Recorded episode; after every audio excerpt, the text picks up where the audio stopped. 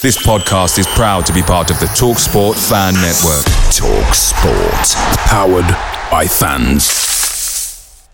The TalkSport Fan Network is proudly supported by McDelivery, bringing you the food you love.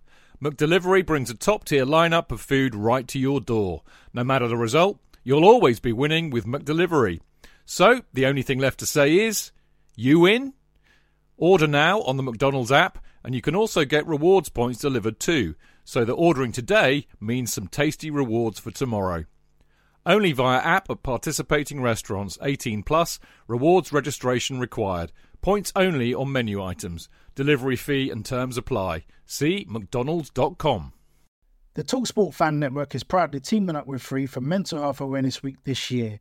As football fans, we often pride ourselves on knowing everything, from which substitution can turn the game around to the quickest route home to beat the crowds. However, when it comes to discussing feelings with our friends, we might not always feel as confident. That's why we're here to equip you with the right tools so you can reach out to those who can help. If your mates are struggling, let them know that the Samaritans are free to call on 116 123. That's 116 123. They are there to listen without judgment or pressure 24 7, 365 days of the year. Let's all take a moment to talk more than football.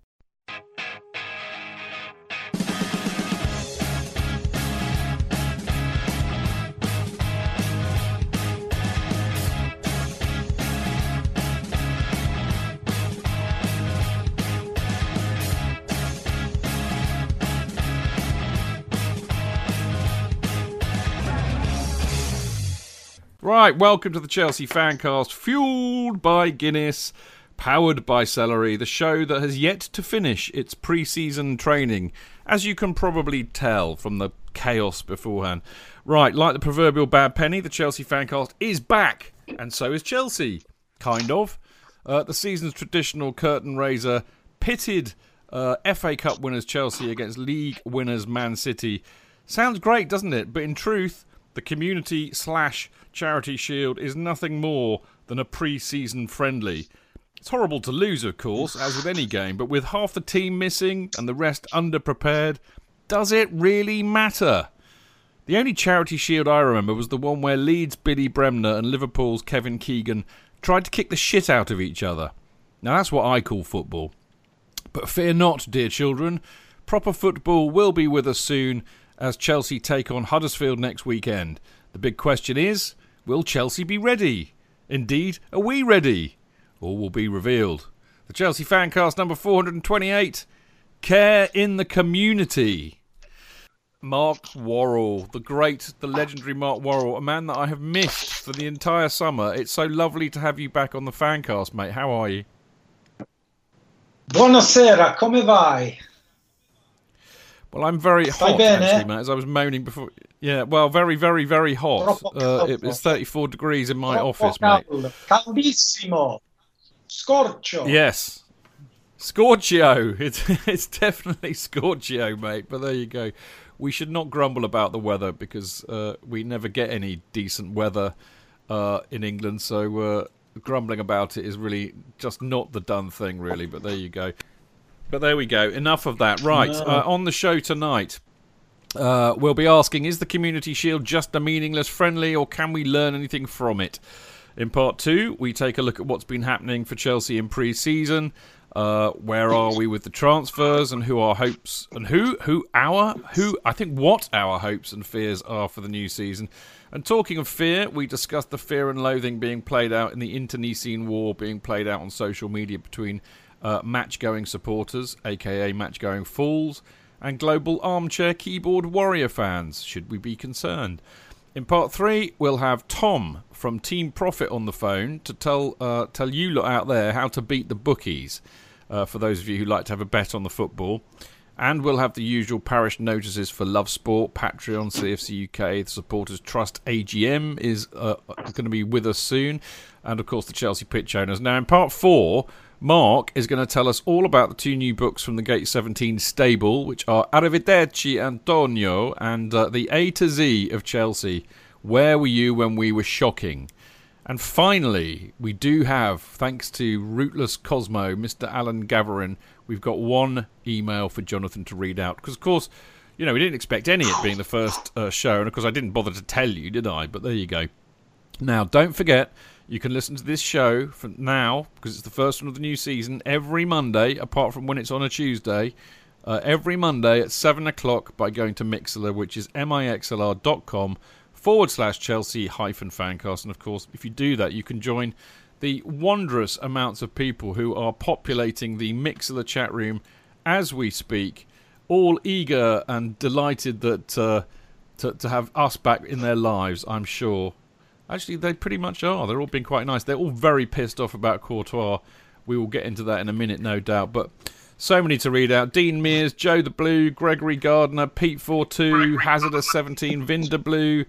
Uh, oh, Heon's in there. Fabulous. Bob Oozray, the lovely Bob Oozray, Happy Bird, Byron at the CFC, Aussie Sign My Broken Leg. Uh, you're all in the house. It's great to have you back. It's great to be back, actually, boys. It really is. Um, I should say, um, I'm very sorry that uh, Dan Sills was supposed to be with us tonight, but of course, uh, we, he had a bit of a Wi Fi uh, problem, so he's bailed out.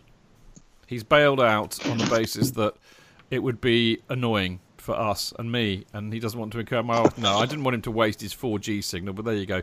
Now, after this quick break, we will be back to talk about the Community Shield.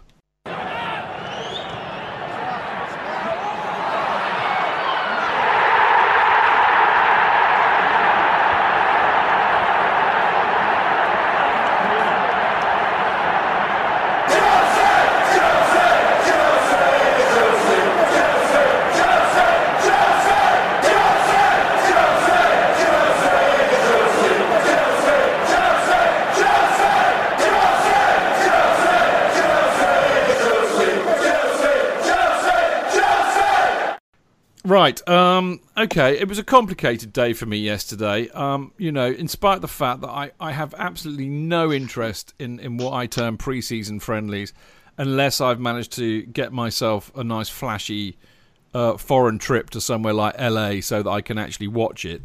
Um, but I mean, it was complicated further by the fact it was my birthday yesterday, and uh, I elected, therefore to spend the day in the bosom of my wonderful family, having a great lunch in a really cracking pub uh, in Winchester. So, uh, so that's what I did. But I did TiVo it, and I did religiously watch it when I got home because I'm a professional, obviously.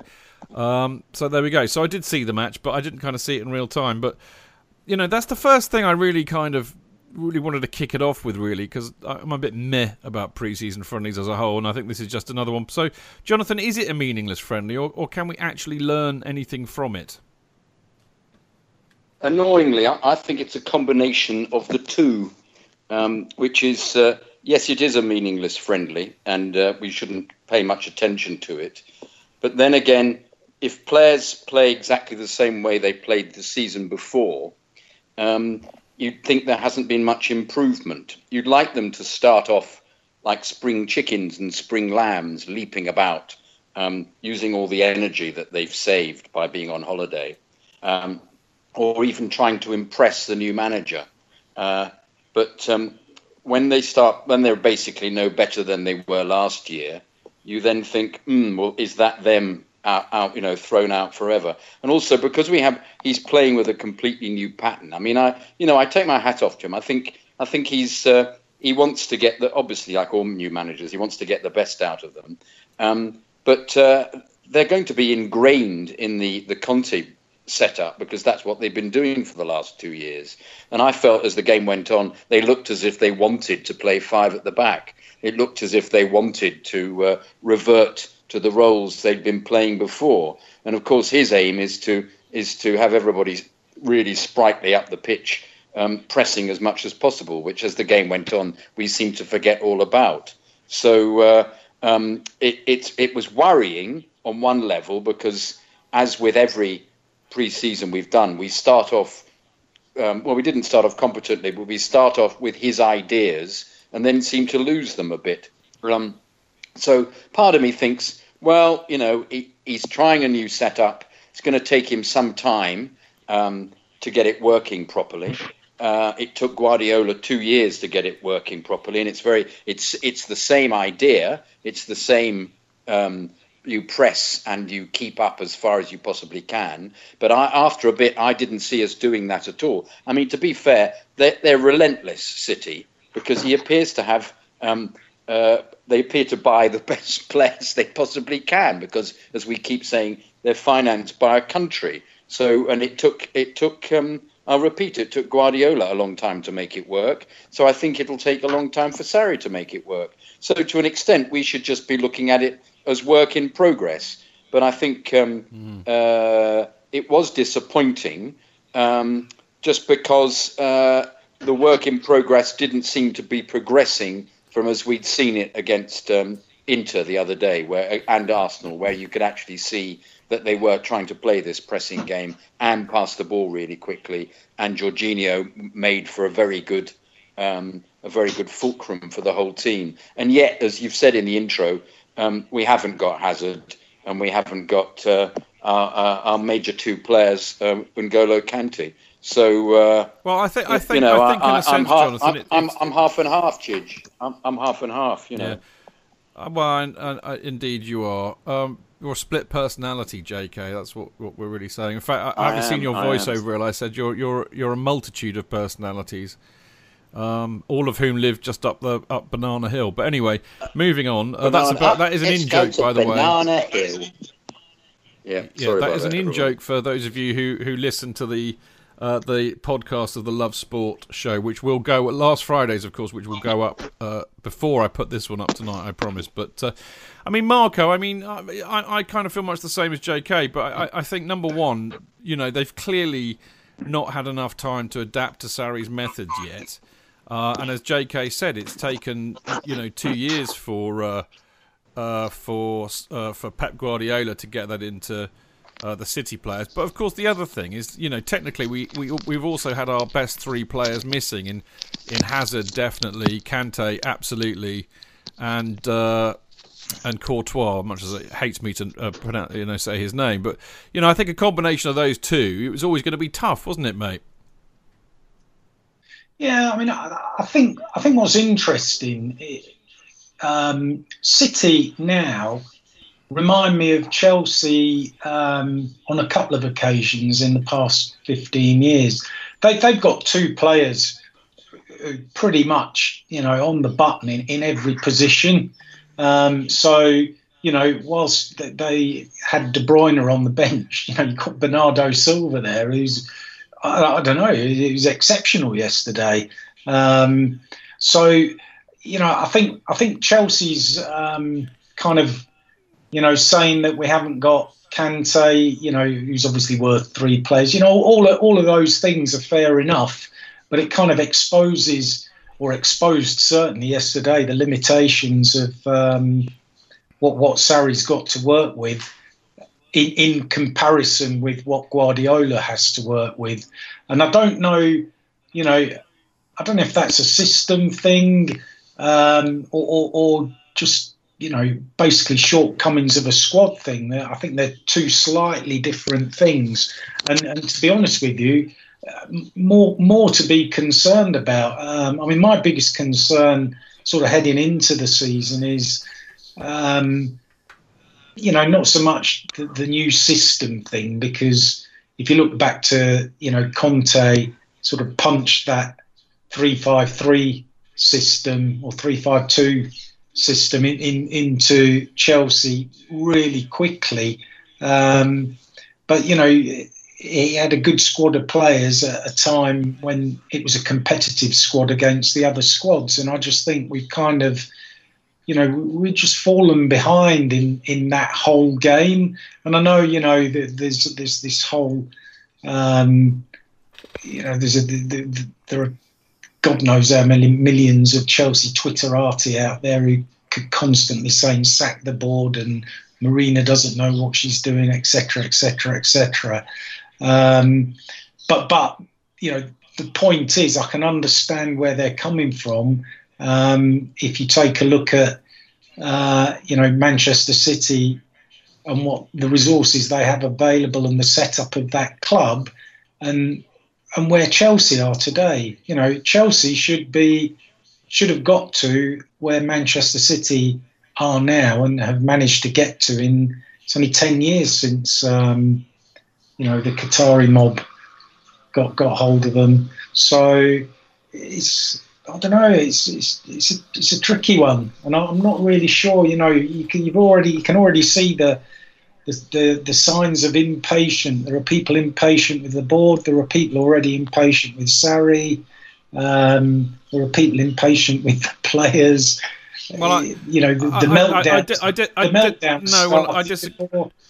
Yeah, but I, I think that needs a bit of perspective actually, because I, I, mean the pe- the you know the people who are disappointed, uh, you know, I, I would I wouldn't I would I would value their their uh, their comment or or whatever to the extent that I wouldn't no, even no, use it for bog roll. I'm just, I'm just I'm, I'm general I'm generalizing, but but even sort of among the should, should, we not not necessarily dive into it too deeply, but even amongst the, the kind of the match going fraternity, there's um, some some clear divisions of opinion about you know Sarri and squad related issues and you know the, the, the, whole Chelsea piece in general. And I think you know, my, you know, the point I was trying to make just about yesterday in general is City are, um, you know, they're, they're, an entity now. You know, they're, they're a machine, um, and and Chelsea aren't, and it showed uh, all over the pitch yesterday, and it showed, you know, on, on the dugout. Um, you know, it's, it's it's a tricky one. Mm. Well, I mean, I, I, agree with a lot of what you said there, Mark. I mean, what, what, what, what fascinates me, and something that occurred to me. I mean, okay, given the fact they haven't had enough time yet, and I think that that's actually fair enough. Uh, and it's it's a peculiar start to the season because of the, the, the delay in getting Sarri for all of the reasons that we know. Uh, of course, the the knock on effect of the World Cup, meaning none of the you know we haven't got the whole squad together yet. That's compounded it. But the other thought that has occurred to me is that you know Sarri's way of football is is, is completely different from what Conte was playing, uh, and it kind of made me wonder when I was watching the match yesterday: Do we actually have the right players, Jonathan, to you know to play Sarri's system? In other words, are we going to end up with square pegs trying to be fitted into round holes? Well, isn't isn't he supposed to be the? Uh, are you hearing me all right, Hitchridge? Yeah. Yeah, yeah, yeah. Are you hearing me all right? Yeah, yeah, good, good. Um, isn't he supposed to be similar to as Conte was when he was appointed, a manager who can make um, average players into excellent ones? Haven't haven't Chelsea fallen for that? If if that's the expression, haven't they? Hasn't well, that, he said, "Well, whoever you give me, I will make them into a top team"? Because he did it with a not very good side at Napoli. Isn't that the aim? So this appeals hugely yeah. to um, this desire that I mean, I echo an element of what Marco says. Um, we're we're so we are immensely far behind City, but I think that's mostly to do with this bizarre financial fair play thing that I just don't get because we always seem to be quoting financial fair play as being the reason why we don't spend huge amounts of money on players, and yet um, uh, City buy three 50,000, 50 million pound players every season. They do what um, Liverpool used to do when they were top team. They bought great players. They bought two or three great players at, at the at the beginning of the next season to freshen it all up, and uh, and that's what um, that's what mo- lots of fans expect, having the money that Abramovich has. But clearly, Abramovich wants it to be done within financial fair play. Yet, why therefore? Are we not able to do it and balance the books? And, and City can balance the books. I haven't. I haven't quite worked that out yet. But but regardless of that, um, uh, I sympathise with those people thinking, well, shouldn't we be getting the kind of player that Sarri wants to ease this plan uh, into operation? Because let's be honest, um, the way that Morata's played in pre-season, I don't want to prejudge him. It's not fair because he was wonderful when he arrived, but he's got he's got exactly the same faults that he had when we watched him towards the end of last season, and he doesn't make an impact. And you wonder, I mean, I think we were falsely associated with Higuain. I think that was all rubbish, but I've, and because he's gone off to Milan. But I think, uh, I think um, perhaps he needs a better a better striker or a striker that fits. It may be that it's Giroud. I feel terrible sympathy for the man because how on earth is he supposed to work out whether any of these people fit into his plans if they haven't appeared yet? And also, well, how is the exactly. board supposed to? How is the board supposed to have a transfer policy if he similarly has not got a team together that he thinks is the best team?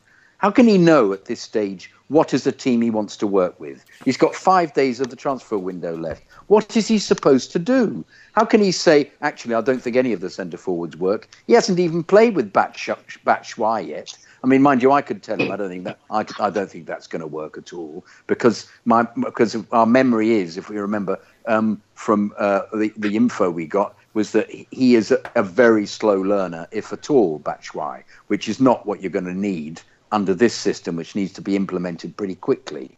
So, uh, I, so perhaps perhaps there will be late transfer activity. Perhaps there's activity at the moment. Perhaps he's feeding info to the board. But it's all got to be done in an unbelievably, ludicrously quick fashion. The very fact that he hasn't played with either Kante or Hazard or Batshuayi or Giroud is just absolutely ridiculous for the poor man. And and I, I you know, I, I knowing that Napoli actually did play a wonderful form of football that we in no way looked as if we were achieving yesterday. But part of the reason why we didn't look as if we were achieving it was because City are so good. And City play the same thing, but twice as quickly. I was just noticing the the slightly half-hearted efforts in the last 20 minutes of new players coming on, like Abraham, to actually close down the goalkeeper. It's an essential thing. You, they're all doing it all the time, City. They are non-stop at you. And interesting enough, after the first half hour,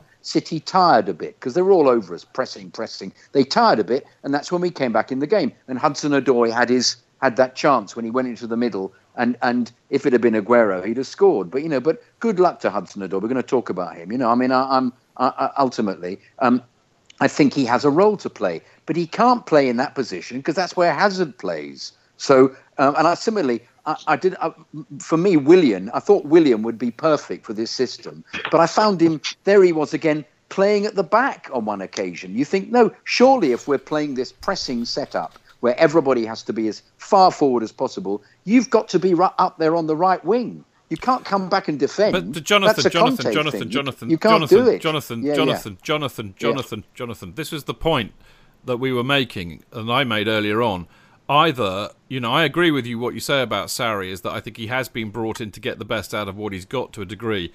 But if the be- if what he's got are not capable of playing his system now, it's going to take a while. No, and in fact, there will be players there. I think. Hang on, just just hear me out. There will be players there that will never get it. And I think Aussie, our mate Aussie, uh, Alan, has basically just put up here. City were buying Pep players long before he arrived because they had a proper strategy. And there's been a lot of comments on Mixlr pretty much uh, making that. You know that basically City have got a director of football. They've got people in there who know their football. There's been a, a proper plan, and this picks up on what Marco was saying about the fact, you know, that we, we, we seem to be behind them, and yet we had a head start. It's because we've not had that long term plan in place, and I think that's that could be a problem for for Sarri because it's going to take him time. I think. Do you not agree? Yeah, completely. That's that's been my point. Yeah. I don't.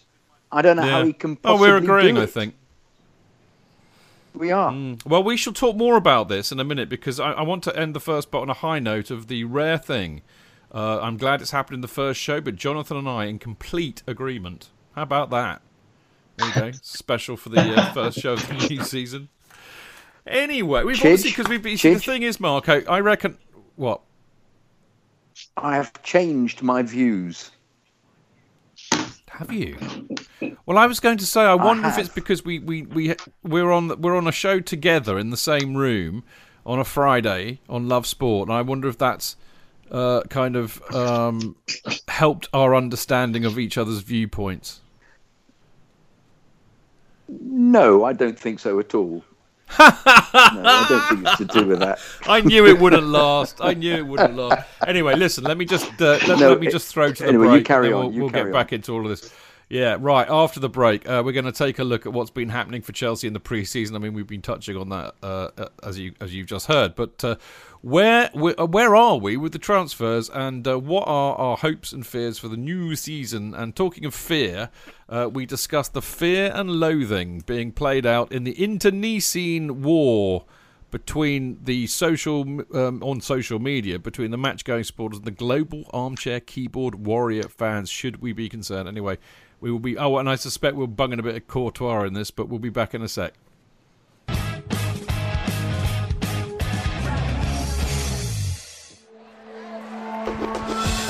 The only place for Chelsea fans. FootballFancast.com. Real fans, real opinions. I'm Jason Cundy, and you're listening to Chidge and the boys on the Chelsea Football Fancast. Total nutters and proper Chelsea.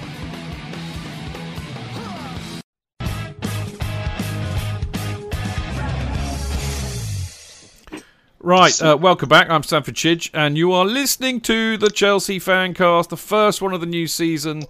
I'm excited. I hope you're excited too. Uh, lots and lots of stuff going to be coming out uh, this year, but uh, of course, in the interim, there's the army, the army of Chelsea Fancast bloggers who I personally love. I love like a brother or a father or whatever you want to, however you want to put it. Uh, so do go and read all of their great stuff at chelseafancast.com. Now, uh, the first thing on the agenda, obviously, we are kind of technically still in pre-season, so that means that uh, not anything of consequence has happened. You could argue, but that would be that would be utterly miserable of me to just uh, to just say that. So I'm going to retract that comment. But um, I think overriding thought that I was kind of alluding to before the break really is that you know this this summer of all summers was going to be very very tricky you know not least because we you know took so long to appoint Sarri for the messy contractual dispensing of Conte. Uh, and then of course you've got the the World Cup which you know means we still haven't got some of our best players back. And of course we've got you know only uh, well I mean to be fair all clubs seem to do it these days but Chelsea are a big offender here in my book you know going overseas uh, to Australia and to play a bloody match. I mean, you know, they they would surely their time would have been better spent, uh, you know, here with less travelling and all of that malarkey, but apparently not. So there you go. So all in all, I think a, a, a very frustrating summer for for Mister Mister Sarri. I mean, Marco. I mean. As I said, I know it's kind of the same for, for most clubs, but there seems like a bit of shooting in foot going on here, doesn't there? They've made it a bit worse, I think, haven't they? Well, I, I, think just about made it as difficult as you could, short short of um, you know sacking a manager midway through the season and bringing somebody else in. You know, when you've kind of got that kind of scenario, it's, it's, it's, not too far short of that. I mean, he's what he's been by the time he play Huddersfield, he'd have been in the job four weeks. So, um, and he, you know, as as he's already stated, because of the World Cup, he won't he, he won't have had the opportunity to work for with um, you know three well six as he said uh, mem- members of his squad of which maybe three are key um, you know depending on your point of view so so yeah absolutely we've made it difficult for ourselves um, but then we always do don't we um, you know I mean we got it right we got it right with the the Conte appointment originally. You know, that was kind of made in April. Everybody knew was coming on board. You know, you know the Euro competition was um, on when uh, Conte was coming on board. He he was still managing Italy, wasn't he? But um, you know, the the, the the, the scenario was completely different.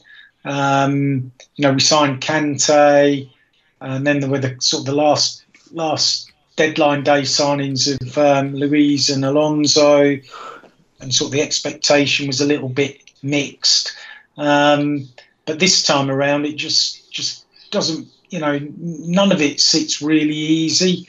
Um, you know, there was that first preseason game with um, Perth Glory, and everybody was going, "Wow, look at look at this style of football, Jorginho, Hudson Odoi. It's going to be brilliant." Um, and then gradually, game by game, um, you know, the, the stark realization set in that Sarri ball, as as um, the, the, the PlayStation kids call it, it isn't going to happen overnight. And you know, really, we do need our best players, and and maybe we need a, a couple of additions to that team um, to function the way um, wants to play. I mean, you know, uh, the abuse Alonso is is ridiculous. You know, people saying, "Oh, you, you know, he's not a left back." Um, all of these things take time. Um, and unfortunately, when it comes to Chelsea, it's a commodity that managers aren't really given too much supply of. So uh, I thought it was really interesting, actually, that um, I think it was one of the Napoli um, main Napoli feeds uh, tweeted yesterday afternoon after the game. Uh, they tweeted Sarri's first, the results of Sarri's first five games when he became yes. Napoli manager, and, and they were pretty awful. I think apart from beating Lazio five 0 which I'm sure went down very well, they, they I think they lost lost two and drew two, or it wasn't good anyway. Marco, can uh, I read them out to you? Have you got them in front of you? Go on. I do. Yes, Sassuolo. I've never heard of them. Two Sassuolo. Napoli. Sassuolo. Two Napoli. One Napoli. Two Sampdoria. Two Empoli. Two Napoli. Two Napoli. Five Lazio. Nil. Carpi. Nil. N- Napoli. Nil. Yeah, well there you go. The first five, and he says, and the, the, the tweet. All I loved about the tweet was was Chelsea fans don't worry. These were Sarri's first five games as Napoli manager, which was rather sweet, actually, wasn't it? It was rather nice to do that. So. Well, uh, I, the, I mean, the, the sad thing is, though, sorry, Marco, but the sad thing is, you know, that that's fine, and, and, and fair play to De Laurentiis for having faith and patience. But can you see our board and Raymond being patient with that? Five five whopping great defeats like that to kickstart the season.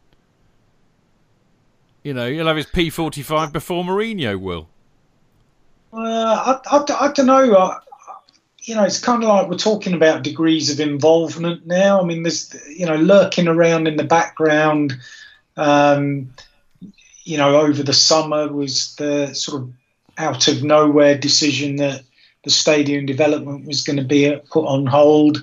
Um, you know, the signing of Jorginho, great, but you know, missing out on alleged transfer targets. I mean, the, the, the amount of in the know burkery that's gone on this summer is, is um, beggars belief, to be honest with you. I mean, Marco, come, let's be frank. Wasn't most of it absolute bollocks?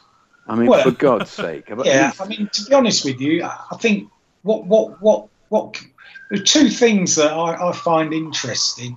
I mean, you know, if you take the likes of um, I don't know Henry Winter, somebody like that. Um, you know, has he got involved in any of this nonsense writing none, about? None, because because Henry knows what we all know and what was very capably demonstrated by the Chelsea board when they made that announcement about the stadium. Um, it's it's a closed shop. Nobody knows. So, you know, agents making stuff up, and that clown in Italy um, Alfredo Pedulla, who seems to have made himself a, some self-styled sort of celebrity. Um, you know, all, all, of that has just you know created um, a degree of expectation which, which, perhaps was was never in existence. Um, you know, so the, the border being slaughtered in certain quarters for not doing something that they were never actually doing in the first place. But and, because... and also, we must still remember with uh, he he must be making they must be making decisions about players at this moment because yeah. they they can't have the squad that they've got. They've got to put lots of people out on loan. Yeah, I mean, got, in, and they've got they've got to sell people. That's yeah, going to I mean, happen point, this week, you know.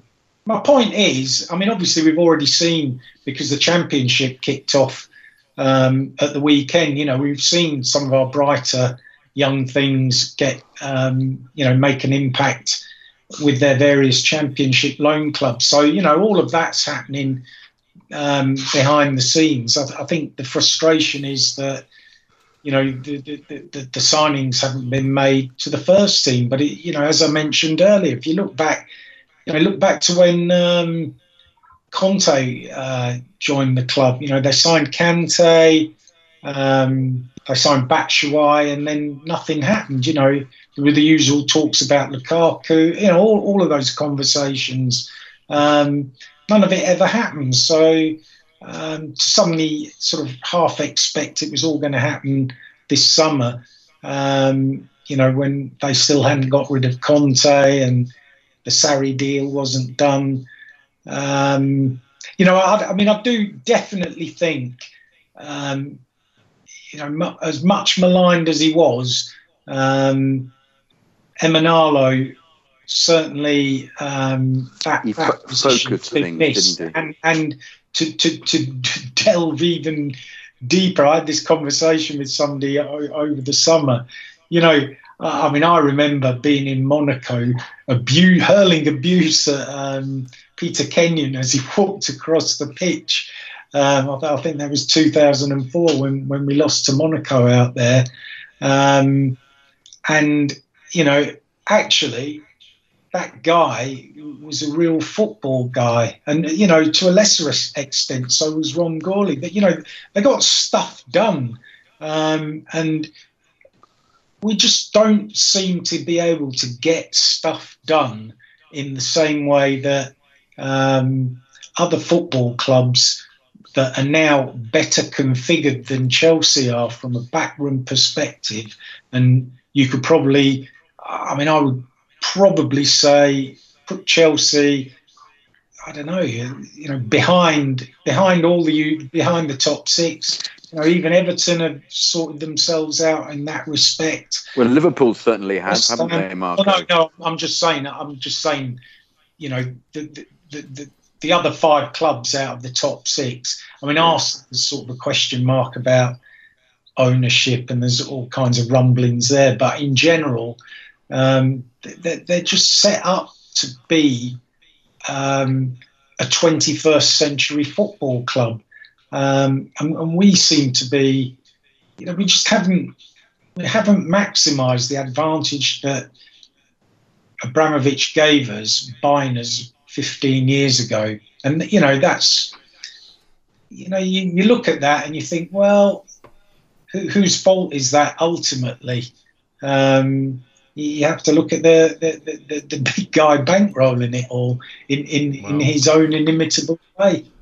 You kind of do, really, don't you, Marco? I'm just just, just going to move it on a tad uh, because you know, as I said, I, we we are all so long in the tooth. We know never to get uh, excited by much of what we see in pre-season, but I have to say that Callum Hudson-Odoi has looked really good. Uh, you know, it's the first kind of chance I've had to see him you know, play a whole game. And he, he looks a player, JK. And I actually think that Jorginho chap looks like he could be a good signing as well. What, what do you think, mate?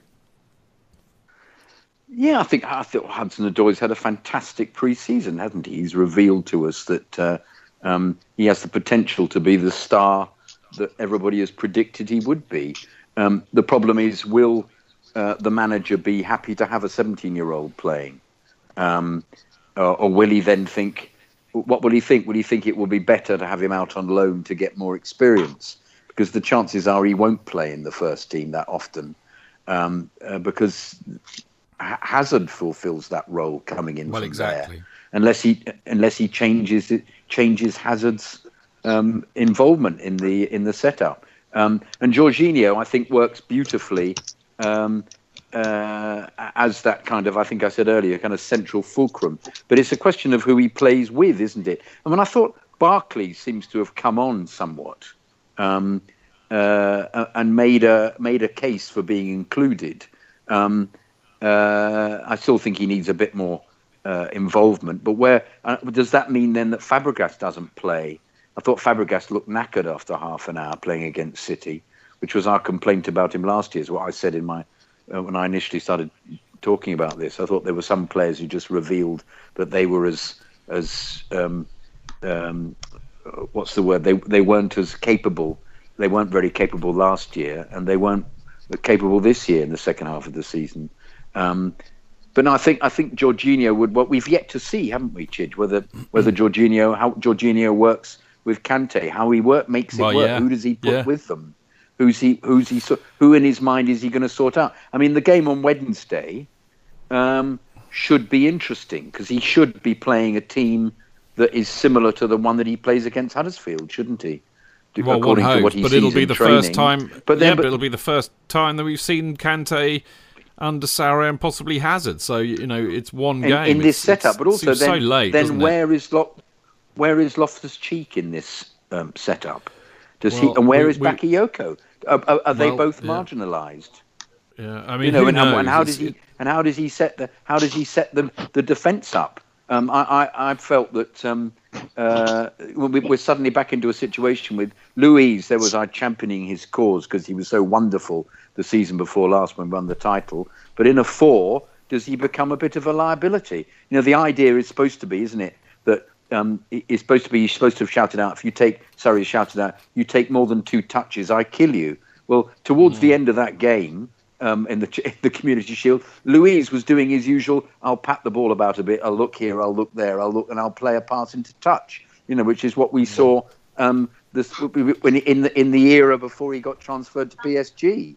You know, so um, you you wonder whether this system will will suit him. Will the system suit Christensen? Is Dave going to be as good at right back as he was before? Who's going to be the left back? Is it going to be Emerson, who's more of a left back than Alonso? Is Alonso more of an attacker? all these questions need to be answered. And, uh, yeah. and to me, the Wednesday night game is going to be very interesting. Well, indeed, and I think you know the the bottom line is is that, that, all this. I feel that this should have been answered before now. Although, as I said, to, to, a certain degree, I can understand why it hasn't been. I mean, obviously, you know, as you you've both been mentioning, the dreaded transfer window slams shut, or is it the transfer door slams shut on uh, at half five on Thursday? Um, and of course, the news that's been kicking around today is that the the big, the big nosed waffle muncher, also known as Thibaut Courtois, uh, has thrown a bit of a moody and uh, not turned up at Cobham where he was supposed to be, according to Matt Law in the Telegraph. You know, so I oh, suppose the veracity of that is probably oh, fairly true. God. So, um, you oh. know, basically, he's trying to force his way out to get his his uh, his you know sale to Real Madrid sorted out, uh, which is interesting. You know, because I, I, I, had written down, and I've been saying for weeks that uh, whilst I can understand why we need some players, uh, particularly in the context of you know what Sarri thinks he might need for his style of play, I felt it was always going to be more important that we kept hold of. I, in fact, I said on Talksport yesterday, I said for me a successful transfer window to a certain extent will be keeping hold of three out of four of Hazard, Kante, Willian, and Courtois and it looks as though Hazard, Kante, and Willian are staying, and Courtois is going. So it sounds like I got that right. But I think the bottom line is, Marco, you know, do do we need some signings, or can Sarri work with what he's got? And I think that also kind of fits in with the, you know, will the youth get a chance, and if so, who are, who are the best bets? Um, do you know what? I, I've, I almost part of me sort of feels what would be interesting would be if, if you know, like like the Spanish clubs seem to be um, fairly frequently hit with uh, transfer embargoes. I just think it'd be nice if you said, right, that's it. Work with what you've got, um, and you know, just to pick up on that point about Hudson Odoi can play anywhere across the front three. Front three. Um, so you know, Hazard coming back you know, look, look, what Sarri did with Dries Mertens. He converted him into a striker. Um, you know, any, any, anything's possible. You know, the, the, the, there's a there's a deep fund of talent in that Chelsea squad. Um, as as you know, we, we see with the, the, the latest crop that have gone out on loan, starring at the weekend. You know, yeah, Hudson Odoi's 17. You know, Mbappe's a couple of years older, but he's been doing it. You know, I, I, I just think, you know, go, going all the way back to sort of Eddie McCreadie in the second division, taking a bunch of young kids because he had nothing else to work with, and you know, and doing something with them. Um, and I thought what was interesting about Hudson Odoi, you know, why why he sort of made the impression that he did prior to yesterday. He just played his own game, played without fear, and he just ran at defenders from the off. I think yesterday, you know, he, he kind of thought, oh, Kyle Walker, you know, he, he's good. He plays for England. He stood off him for about 30 minutes. Um, and then finally he thought, hang on a minute, it's Kyle Walker and started having a go um, and getting round the back, um, you know, and creating stuff. And, and I just think the, the, there are players in that squad. I mean, it's, it's like the kid Bolker, you know, Marcin Bolker. I mean, he's, he's 18. Um, you know, he, he did look great, didn't he? He, he looked he could, fantastic. You know, he could play. You know, why can't he play for Chelsea's first team? Why do we? You know, I remember tweeting about Jack Butland two days after we won the FA Cup final, and people were moaning about Courtois. And I said, well, you know, why don't we go and sign Jack Butland? And you know, there's this huge public outcry saying, "Oh, he's rubbish. Look at all the goals he's let in." You know, but he's playing for Stoke. Um, you know, all of those things. You know, this you know, I mean, look at how much money have Spurs spent this summer? Nothing. Nothing. Exactly. You know, I mean, I don't know. Are, are, are Spurs fans throwing all their rattles out? They are. They are. okay, good. yeah. I have to be honest. I have to be honest. I have to be honest. I don't. Play. I have to be honest. I don't actually know any Spurs uh, fans, so I wouldn't know. I, I, that, you know, I've made a I made a point of that. Um, I think that's a good point you make there, Marco. I mean, you know, it kind of t- tallies in with the other thing that I was thinking. In, in the light of the fact that I mean, th- this is the thing with Chelsea, isn't it, Jonathan? You never know. Marco was alerting, uh, alluding to the the fact that it's it's it's you know it, I can't think of the right analogy, but they're bloody quiet. They never tell us anything.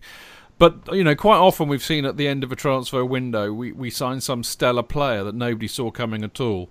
Um, but that being the case, That's I mean, where I, are we hoping, short? I mean, I, I, hang, hang on a minute, mate. Let me ask you the question: where where are we short? I mean, I would say definitely up up front, striker. But you could argue that we we need to bolster midfield and defence, and of course now we need a replacement goalkeeper by the looks of it. Well, I think everybody would be happy if we had three huge stellar players suddenly appear. But um, in five days, that's not going to happen unless they've got a list of people they want to get rid of already. Um, and then it, it slightly means that poor old Giroud won't be given an opportunity because uh, Giroud had a decent World Cup, of course, winning, being involved in the winning side. So perhaps Giroud is the answer. Perhaps Giroud can make it work for the plan that uh, that Sarri has. Um, but uh, I'm trying to think. The uh, to me, you need a um, you need a kind of Aguero style centre forward. I think that he, he worked. Higuain was was touted, as I said, because of his um, his size and ability to uh, to be a kind of battering ram up front, which I don't think Giroud is. You need another Drogba for that, um, and I don't think one appears to be on the horizon. Uh, perhaps a Lukaku would have worked in this setup. I I don't know who. Um, I think, as Marco was saying, I think he can make other um, non non um, large centre forwards into uh, into strikers in his in his setup. Um, uh, the, the, I, I, I, sort of agree completely to, to an extent with Marco is that we do have a very talented side, um, uh, and, and, given the right alchemy, it should work. Yeah, I mean, uh, you know, if I can just come in come in there. Yeah, of course. If if I think if Sarri had had, you know, a, some more time to, to, to, to, work on this with you know with the squad. Um, things would be a lot, a lot better.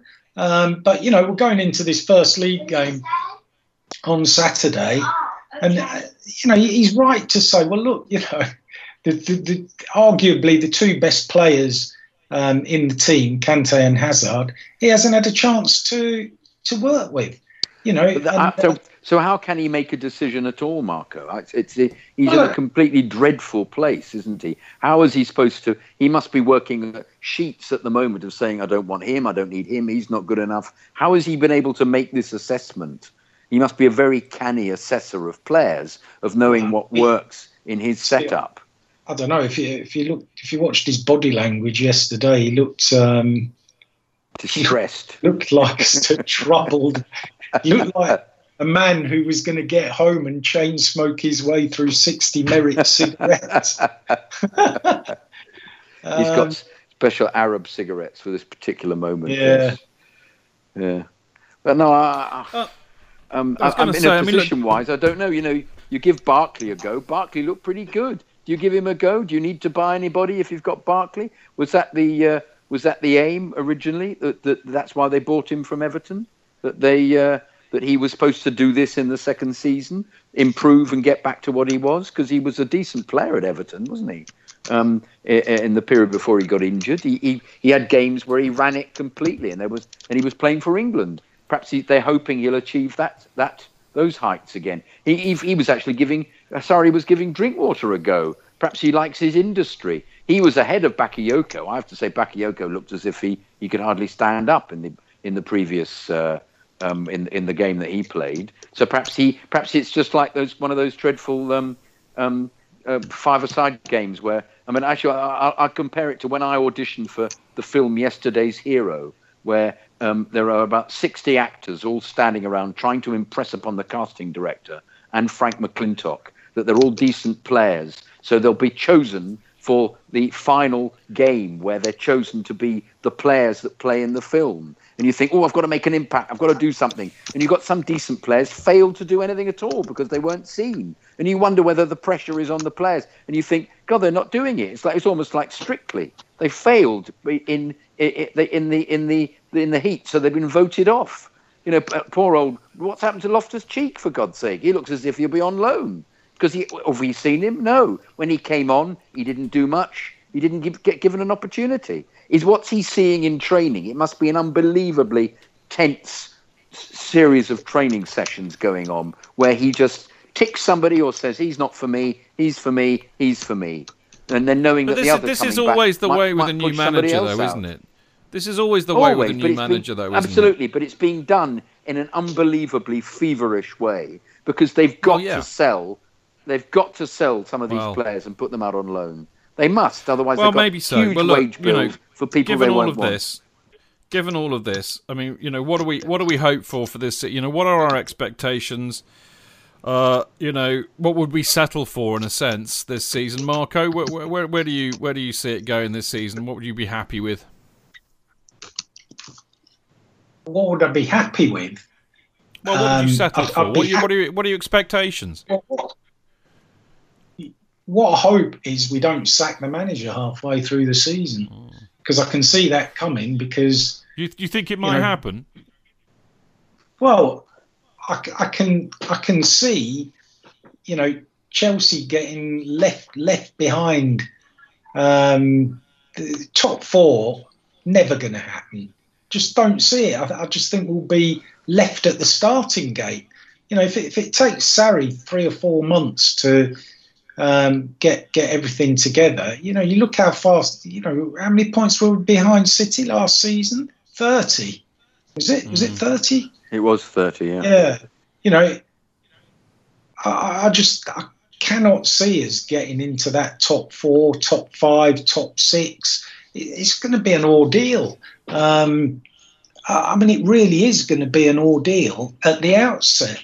You know, um, yeah, miracles do happen. You know, maybe we'll win 3 0 at Huddersfield on Saturday and, and everybody will be, wow, brilliant. And it all clicks into place. And that could happen. You know, same, you know, it happened for that fella Bielsa, who's kind of a Sarri like character, uh, except he's obviously achieved a lot more. Um, at Leeds, you know, and they, they kind of won 3 1 and, you know, new system and all that stuff. Um, but the, the, the, the, level of expectation, uh, you know, my, my hope is we don't do anything stupid and sack the manager after uh, three months if, if you know the going's tough and you know we're sitting there in seventh or eighth. Um, if you remember, Marco, it was um, Villas-Boas tried to play this very same system, didn't he? Which was the pressing game, except we were too slow and couldn't deal with well, being, think, being think, chipped over the front. I, I think, think Villas-Boas had a different, made a rod for his own back, or not necessarily, but he was given the instruction to get rid of the Get old rid of the players. That's right. Yeah. So right. you know, obviously that wasn't going to work with with the depth of character of the players uh, within that dressing room, and that continued. You know that that that saw saw Mourinho go in the end, and you know you could argue Conte as well fell foul of that.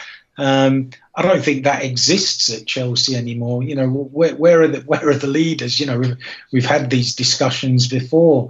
So, you know, I, I just think it was a bold move appointing Sarri.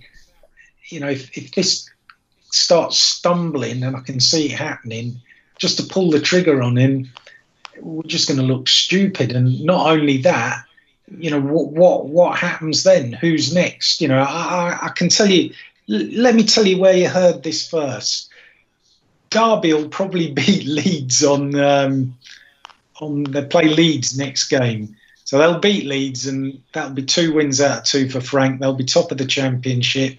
If we if we don't beat Huddersfield, we'll play Arsenal, and, and everybody will be sinking Super Frank in the stand and half, half meaning it. Trust me, I, you know that that's what people people are just. And, I, and I, to be honest with you, you know, I, I, can see why people would see see that say say that. You know, that this guy's just a placeholder now. If Frank starts doing well at Derby, you know, everybody will want to be clamouring for Lampard. I guarantee mm. it. Uh, Jonathan, I mean that that's an in, that's an interesting point there. I mean, uh, given given what Marco's just said, uh, and I mean, that says everything about the expectations. And I'm thinking that, you know, I, I think that, that Chelsea supporters, there are a lot of Chelsea supporters out there who have, who've known nothing but success, and their expectations, I think, are just way unrealistic. And I think that they mirror the owner, in effect. And I think this is why the trigger gets pulled so quickly and regularly. And also, of course, because aside from the football judgments that are made, there's the business ones too. And you know, the club is geared up to to play Champions League football and and rake in the money that comes from that. So. Given all of that context, JK, what are your expectations? I mean, how, how long do you think uh, Sarri's going to get? Um, well, I would hope that. I think it. Well, once again, it depends on the the transfer uh, window. If if they say, look, you're going to have to play with the players that you've got, and we're, we're and you're going to have to cut your suit according to your cloth, they may be more understanding. And I, I, I think we could easily win the Europa League, um, even if we don't have a very good league run, um, uh, a, a, Premier League run, actually, because I think you can. When you follow a big team like Chelsea, one of the most frustrating things is not being able to get a ticket for the match, especially when it's away and not live on TV in the UK. What can you do? Get updates from your mates, follow online commentary, listen to the radio. Let's face it, it's not the same as actually watching the match live, is it? NordVPN have the solution to every football supporter's matchday problems when they can't watch the match live. NordVPN allows us to watch any match, even if it's not on live TV here. With just one click, they switch your virtual location to a country which is showing the match, and they act as your cyber bodyguard whilst online, protecting your personal data and sensitive info like card details and passwords. It's only the price of a cup of coffee per month, and you can use your account across six devices. It's a bargain. To get the best discount off your NordVPN plan, go to nordvpn.com forward slash Chelsea Fancast. There's no risk with Nord's 30 day money back guarantee, and you'll help support the Chelsea Fancast.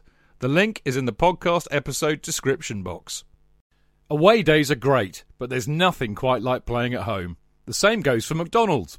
Maximise your home ground advantage with McDelivery. You in? Order now on the McDonald's app. At participating restaurants, 18 plus, serving times, delivery fee and terms apply. See mcdonalds.com. You start off by playing some really ropey teams, and then once he once he gets the pattern working, I think we could be uh, we could become a force around about December. So that may keep him alive if the league position is really awful. Um, but I, I, feel we're, we're, we're sort of jumping the gun and predicting because it's these five days coming up are absolutely crucial to the season for me as to what on earth is going to happen to the players um, and who they're going to get. Because if they are, you know, if if if we believe that's true and Courtois is gone, they've got to really pull their fingers out to get a goalkeeper, unless they've been preparing for this last week. Um, and you would hope they had been. I mean, my argument over the last year has been trust the board; they've got it right. Um, but I'm beginning to uh, to weaken and to quaver in that um, suggestion because I think that uh, perhaps um, I think he may have lost enthusiasm for it, uh, Abramovich, and that's why he's he's the whole process of he doesn't want to build the the ground, well, um, and he's quite happy for them to be self-sustaining now. And if they are supposed to be self-sustaining, they won't be buying anybody.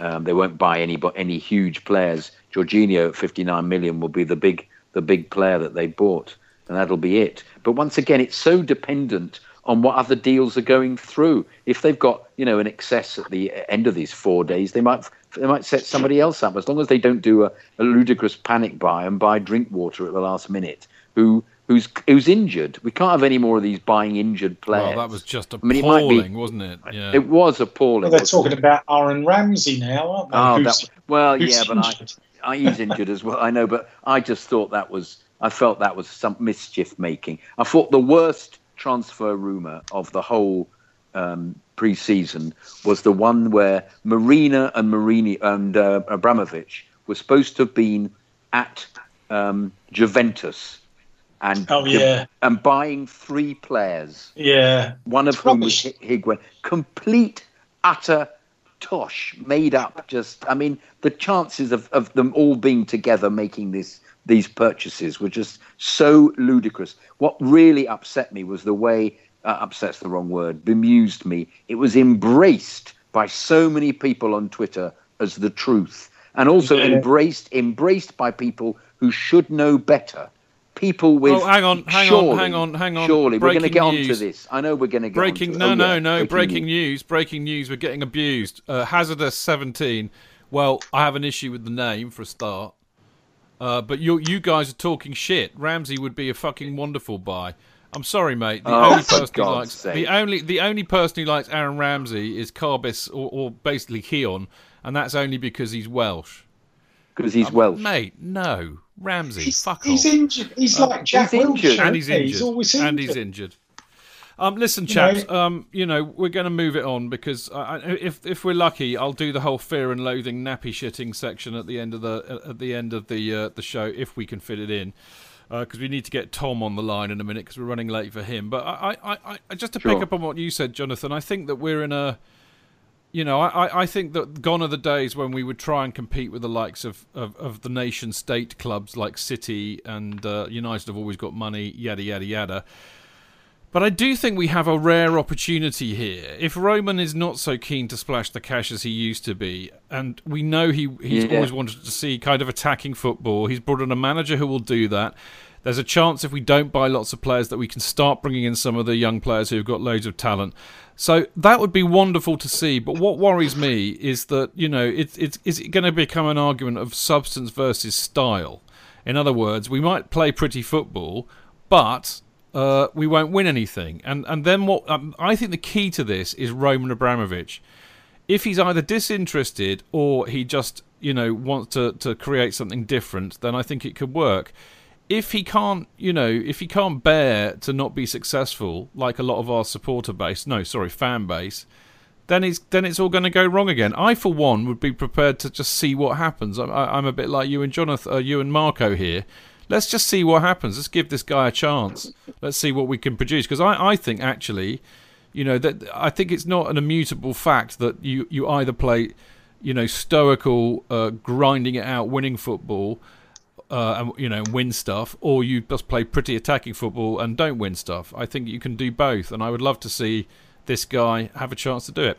Anyway, on that happy and positive note, uh, I'm sorry to cut the boys off, but we've got to get this guy Tom on the line, and he's from Team Profit, and he's going to tell us all about how we beat the bookies.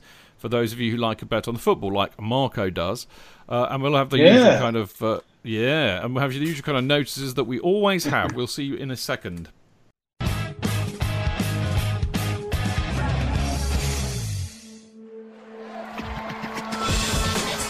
fans, real opinions. I'm Jason Cundy, and you're listening to the Chelsea Football Fancast. Proper Chelsea. Footballfancast.com.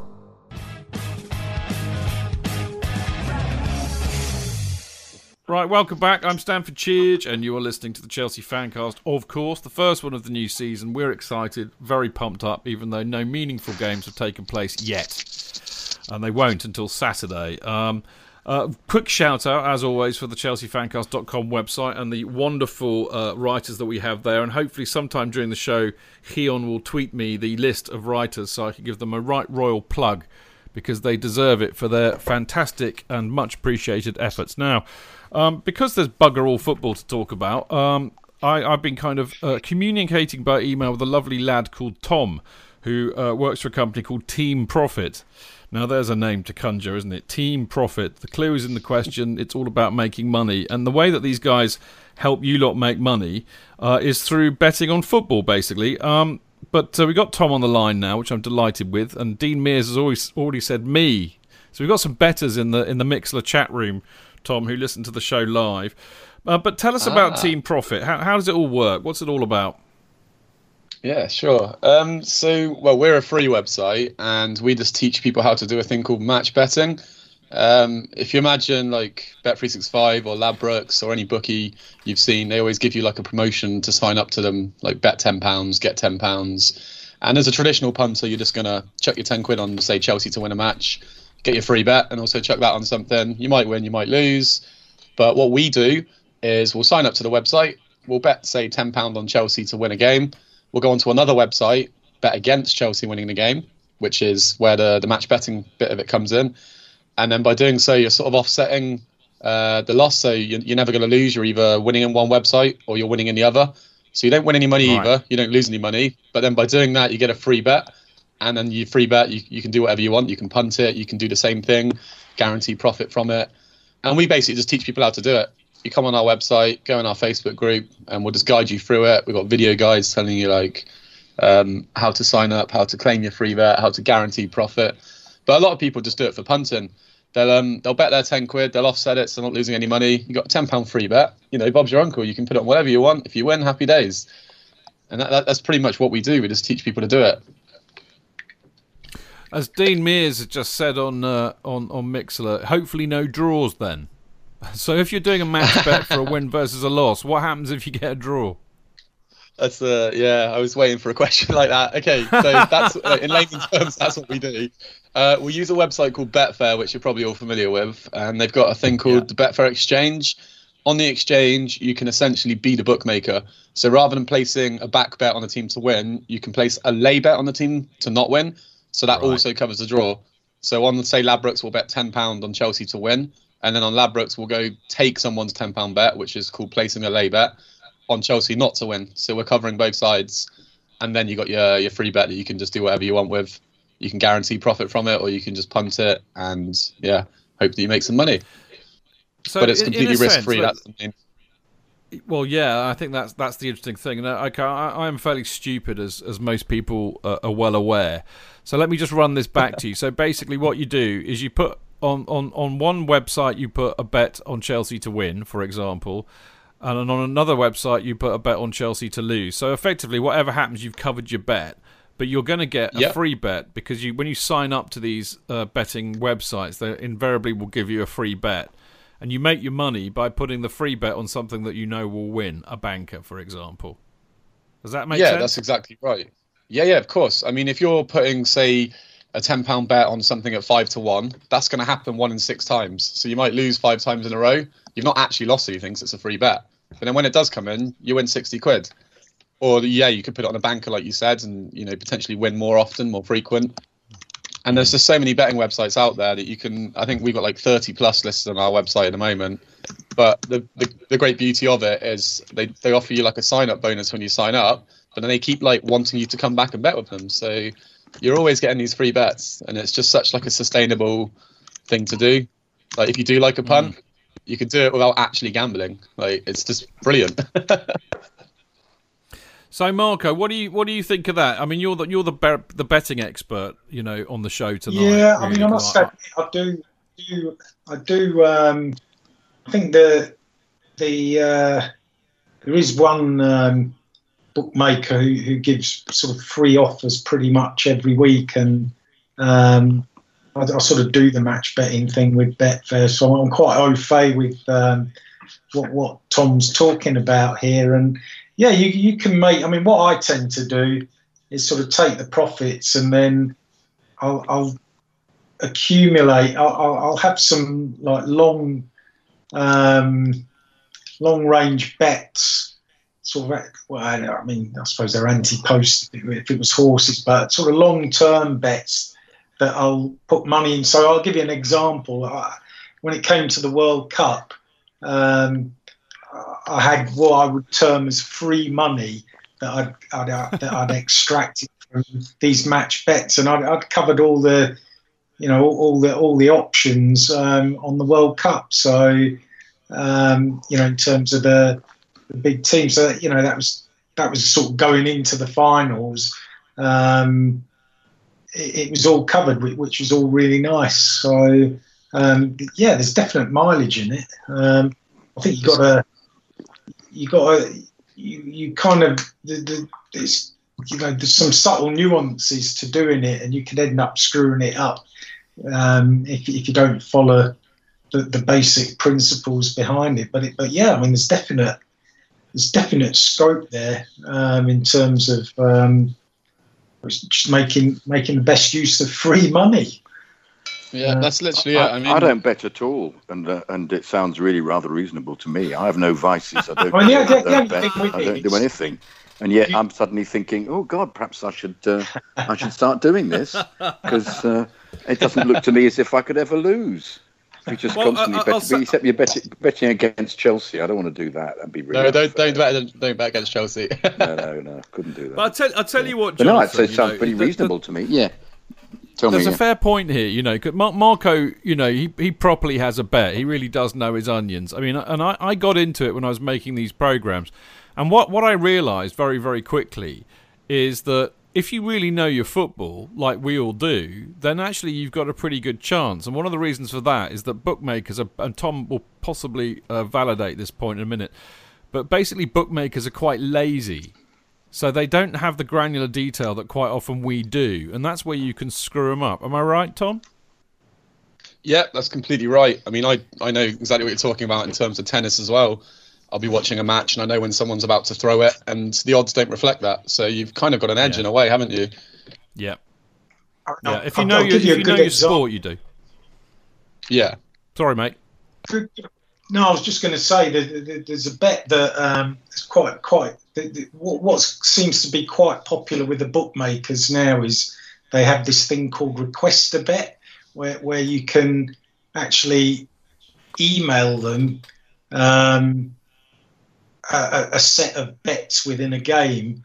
And my, my current favourite is um, uh, th- three. Both teams have three corners, and you uh, and and tag that with um, you know over over 1.5 so two goals in a game so so for example in that chelsea game yesterday um, i backed uh, two, two over over 1.5 goals i say so two goals or more and each team to have three corners um, uh, you know and that that is quite a reason you know i've made quite a lot of money over over time doing that. You know, it's something like you you'll get odds of maybe um, a little over even money, which isn't brilliant, but you know, for, for a bet that comes in four times out of five, um, it's quite quite in. It's quite you know those, those types of bet um, are quite interesting to me anyway.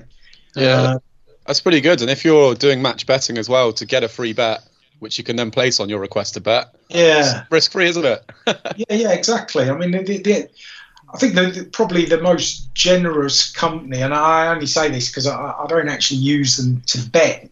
Um, I bet three six five. They used to do oh, fifty pound yeah. free in play bets, and it's now twenty five pounds. But you can, you know, match bet that off to to have, you know, essentially get not far, you know, maybe 22, 23 quid. Mm-hmm. Uh, risk free every time they do it, which is about once a month. So they, they do actually do fifty as well if you've been betting with them a lot. They? Yeah, yeah, I, I had one over the World Cup. Um, they right. sort of have, they have tiers. I think it goes ten pound, twenty five, and fifty. But yeah, if you're making uh, like a fifty pound free bet, you're making forty quid off that, guaranteed as well, risk yeah, free. Yeah, yeah, yeah. I like this. this. As Jonathan said, this sounds like well easy money. Um, so, I mean, the reality is, Tom, how much can you make, and uh, you know, and how can you help us?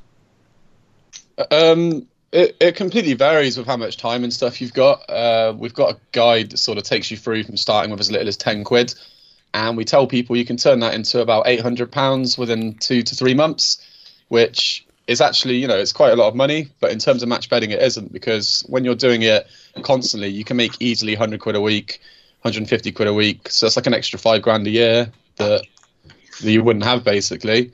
And we just uh, guide or, you through or, how or to do it. around, around, around in the cock pub for for me, basically. Yeah, You there know, we go. Well, I, I did do a bit of research. I think that's uh, about four season tickets at Chelsea, is it? Four or five season tickets. So, uh, Well, yeah, yeah, that was, yeah, yeah. Or, what, or what, Unless one you if you're Jonathan. Yeah, Yeah, one, one where I sit. exactly. Jonathan sits in the posh yeah- seats, Tom. oh, does he? Has he got a box as well? Yeah. No, no, no, not might- a box. well, no, never no, do that. No, no. No, not doing a box. So No, I just sit in the. Uh, I sit in. We have we have special armchairs and a roaring fire. And Oh, venison, venison pie we have as well. That's Yeah, with, with with freshly shot venison as well. So so basically, you you can make a decent amount of money doing this, even if you're kind of doing it for fun, Tom. A lot of people do. I mean, um, I did it full time for a while, which is why I got the, the job with Team Profit um, to help other people do it. But even sort of like your part time mum that's at home making 200 quid a week or whatever, it, it all adds up. I mean, on average, you can make between 500 to a grand a month just from these free bets, which sounds outrageous, but it really does happen. Like, it's just free money.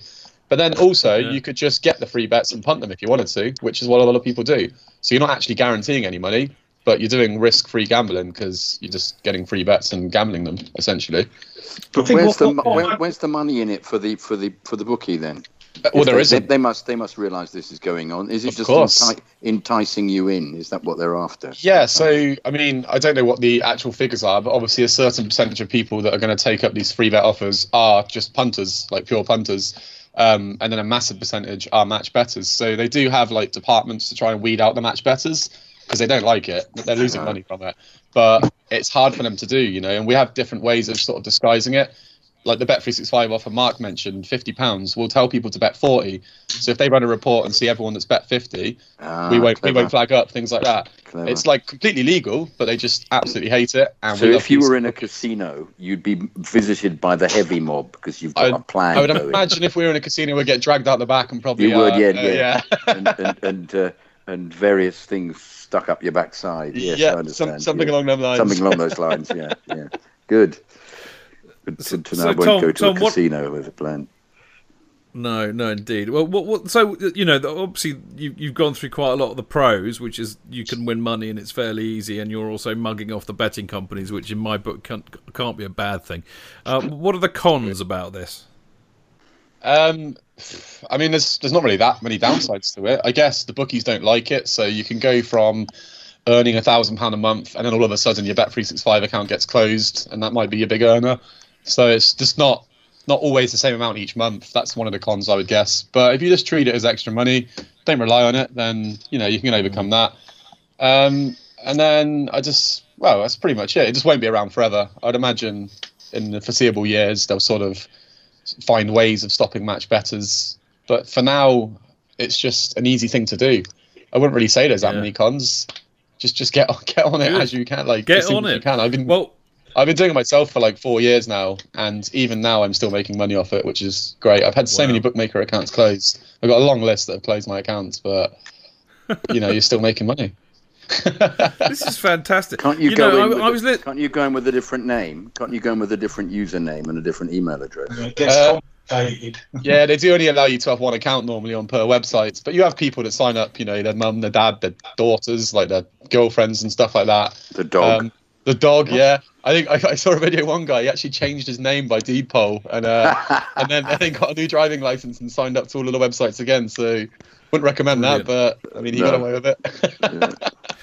I mean, you know, this is fascinating. I, I was driving home very, very late uh, last week from London, and I was listening to Talk Sport, and they had this uh, this fantastic poker player on the show who was explaining how to go and win money on poker. And it, and I tell you, you know, I, I- I don't play poker. I'm really rubbish at cards, but I was riveted to this. It was just great. It was great listening, and actually hearing about how we can mug off the bet the booking uh, the bookies is, is great. I've, I've been loving this. Um, right, you've got a website, haven't you, Tom? Which is teamprofit.com. That tells us all Yep. about how we do this and how we get on board, right? Yeah, and we've got a Facebook group with seven and a half thousand people. Um, if you just go on Facebook and type in match betting, it should be the first one, match betting by Team Profit. So yeah, you can always check that out as well. And what's the benefit of being on the Facebook group? Um, just you get to see loads of offers that you might miss out on because uh, obviously you've got all these accounts and all these websites. You have got to keep checking your emails, keep checking the websites. If you just have the Facebook group, you'll, pe- people will post when they get an email and things like that, and you you'll just see things you might have missed. Like if uh, there's a Chelsea game on at the weekend, there's a ten pound free bet to be had. You might not know, and then if you're in Right. a group, you'll see it, and yeah, So, make money off Tom, it. what's what's the name of the website again, Tom? Oh, sorry, it's uh, teamprofit.com. Teamprofit.com. Yeah, that's Good on. stuff. I'm doing that for everybody on Mixlr as well, in case they've missed it, or anybody listening. thank Oh, well, Listening, I'm doing Yeah, a, well done. am doing a, an old advertising ploy. Oh, definitely. say, thank you. Well, what is it again? You say, tell me what it is again. Team Profit 0207 20 85 58. No, sorry, that's the other thing, isn't it? Sorry, Tom. I'm, I'm only joking. In joke, in joke. Um, yeah. Teamprofit.com. That sounds good to me, Tom. Yeah. Teamprofit.com. How do you spell that? T A M P R O F I T.com. Good. I'll get on that right away. There's a there's a I there's mean, a like- classic line at this at this juncture, Jonathan, that we come up with. There's there's applause and there's taking the piss. That was neither. Uh, Tom, this, well, indeed. Anyway, look, Tom, this is fantastic. Um, we will we will all chat. I'm sure. Uh, uh, Marco's been very quiet because I suspect he's already been putting on lots of match bets in the last five minutes. Am I right, Marco? No, no, no, just sorting out an accumulator. There we go. Listen, Tom. Before before we let you go, I mean, uh, you've got my Yeah. email address. So if there's anything, I mean, if you've got a Twitter uh, handle or anything, I mean, we we'll happily put this out on our Twitter account and our Facebook accounts and get people Oh, to get involved. involved. 'cause it Um, sounds like a load of fun. Yeah, we're not massive on Twitter at the moment, but I'll, um, I'll definitely find out what our handle is because I'm not too sure. But uh, the Facebook group's the Hmm. main place to go, and obviously the website as well. Um, is that right. just called free. Team Profit as well on Facebook? Uh, yeah, yeah, it's matched betting free with Team Profit. That's the name of the group. If you just type in matched betting, it should come up straight away on like the first Match hit. betting. Yeah, Okay. seven and a half M thousand. A T C H E D B double T I N G. Match Yeah, I betting. think we get, Good, we get the that. point, JK. Thank you. We get the point. I point. can't no, no, emphasize I- enough. Brilliant. Well- for me, Chidge.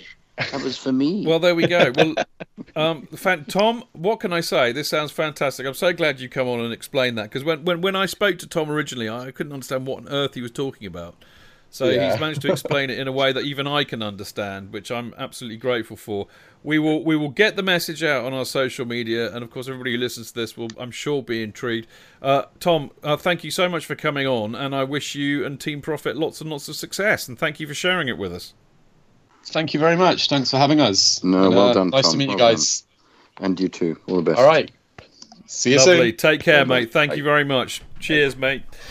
Blimey, that was. Uh, it's not often. Not often we get a bit of education on the uh, on the Chelsea fancast, even if it's for Particularly when nefarious it's the- stuff like the du- betting. When it's the dark arts, Chidge. Dark arts. the dark very arts. yeah. I like a bit of dark arts, Jonathan. I'm not averse to that. Me too. Now, talking of dark Yeah. arts, Jonathan, you the the genius in you has segued perfectly. But uh, as you know, we have not been doing the Monday show for a while because it's been the summer hiatus. Uh, but we've been carrying on on our Friday night incarnation, which is uh, the Love Sports shows, which Jonathan and I are on every week, joined by a guest such as Marco or Alex or Clayton or Dan Silver. Um, and of course, uh, presented by the irrepressible uh, Aaron Paul. Anyway, um, I will remind you, for those of you who haven't listened to it already, live, and the point is you need to listen to it. It's a radio show and it's live, so listen to it anyway. Well, I'm getting there. I'm getting there, mate. Panic not. Uh, but anyway, yeah, we're on on. Friday, this Friday, between seven o'clock and nine o'clock in the evening.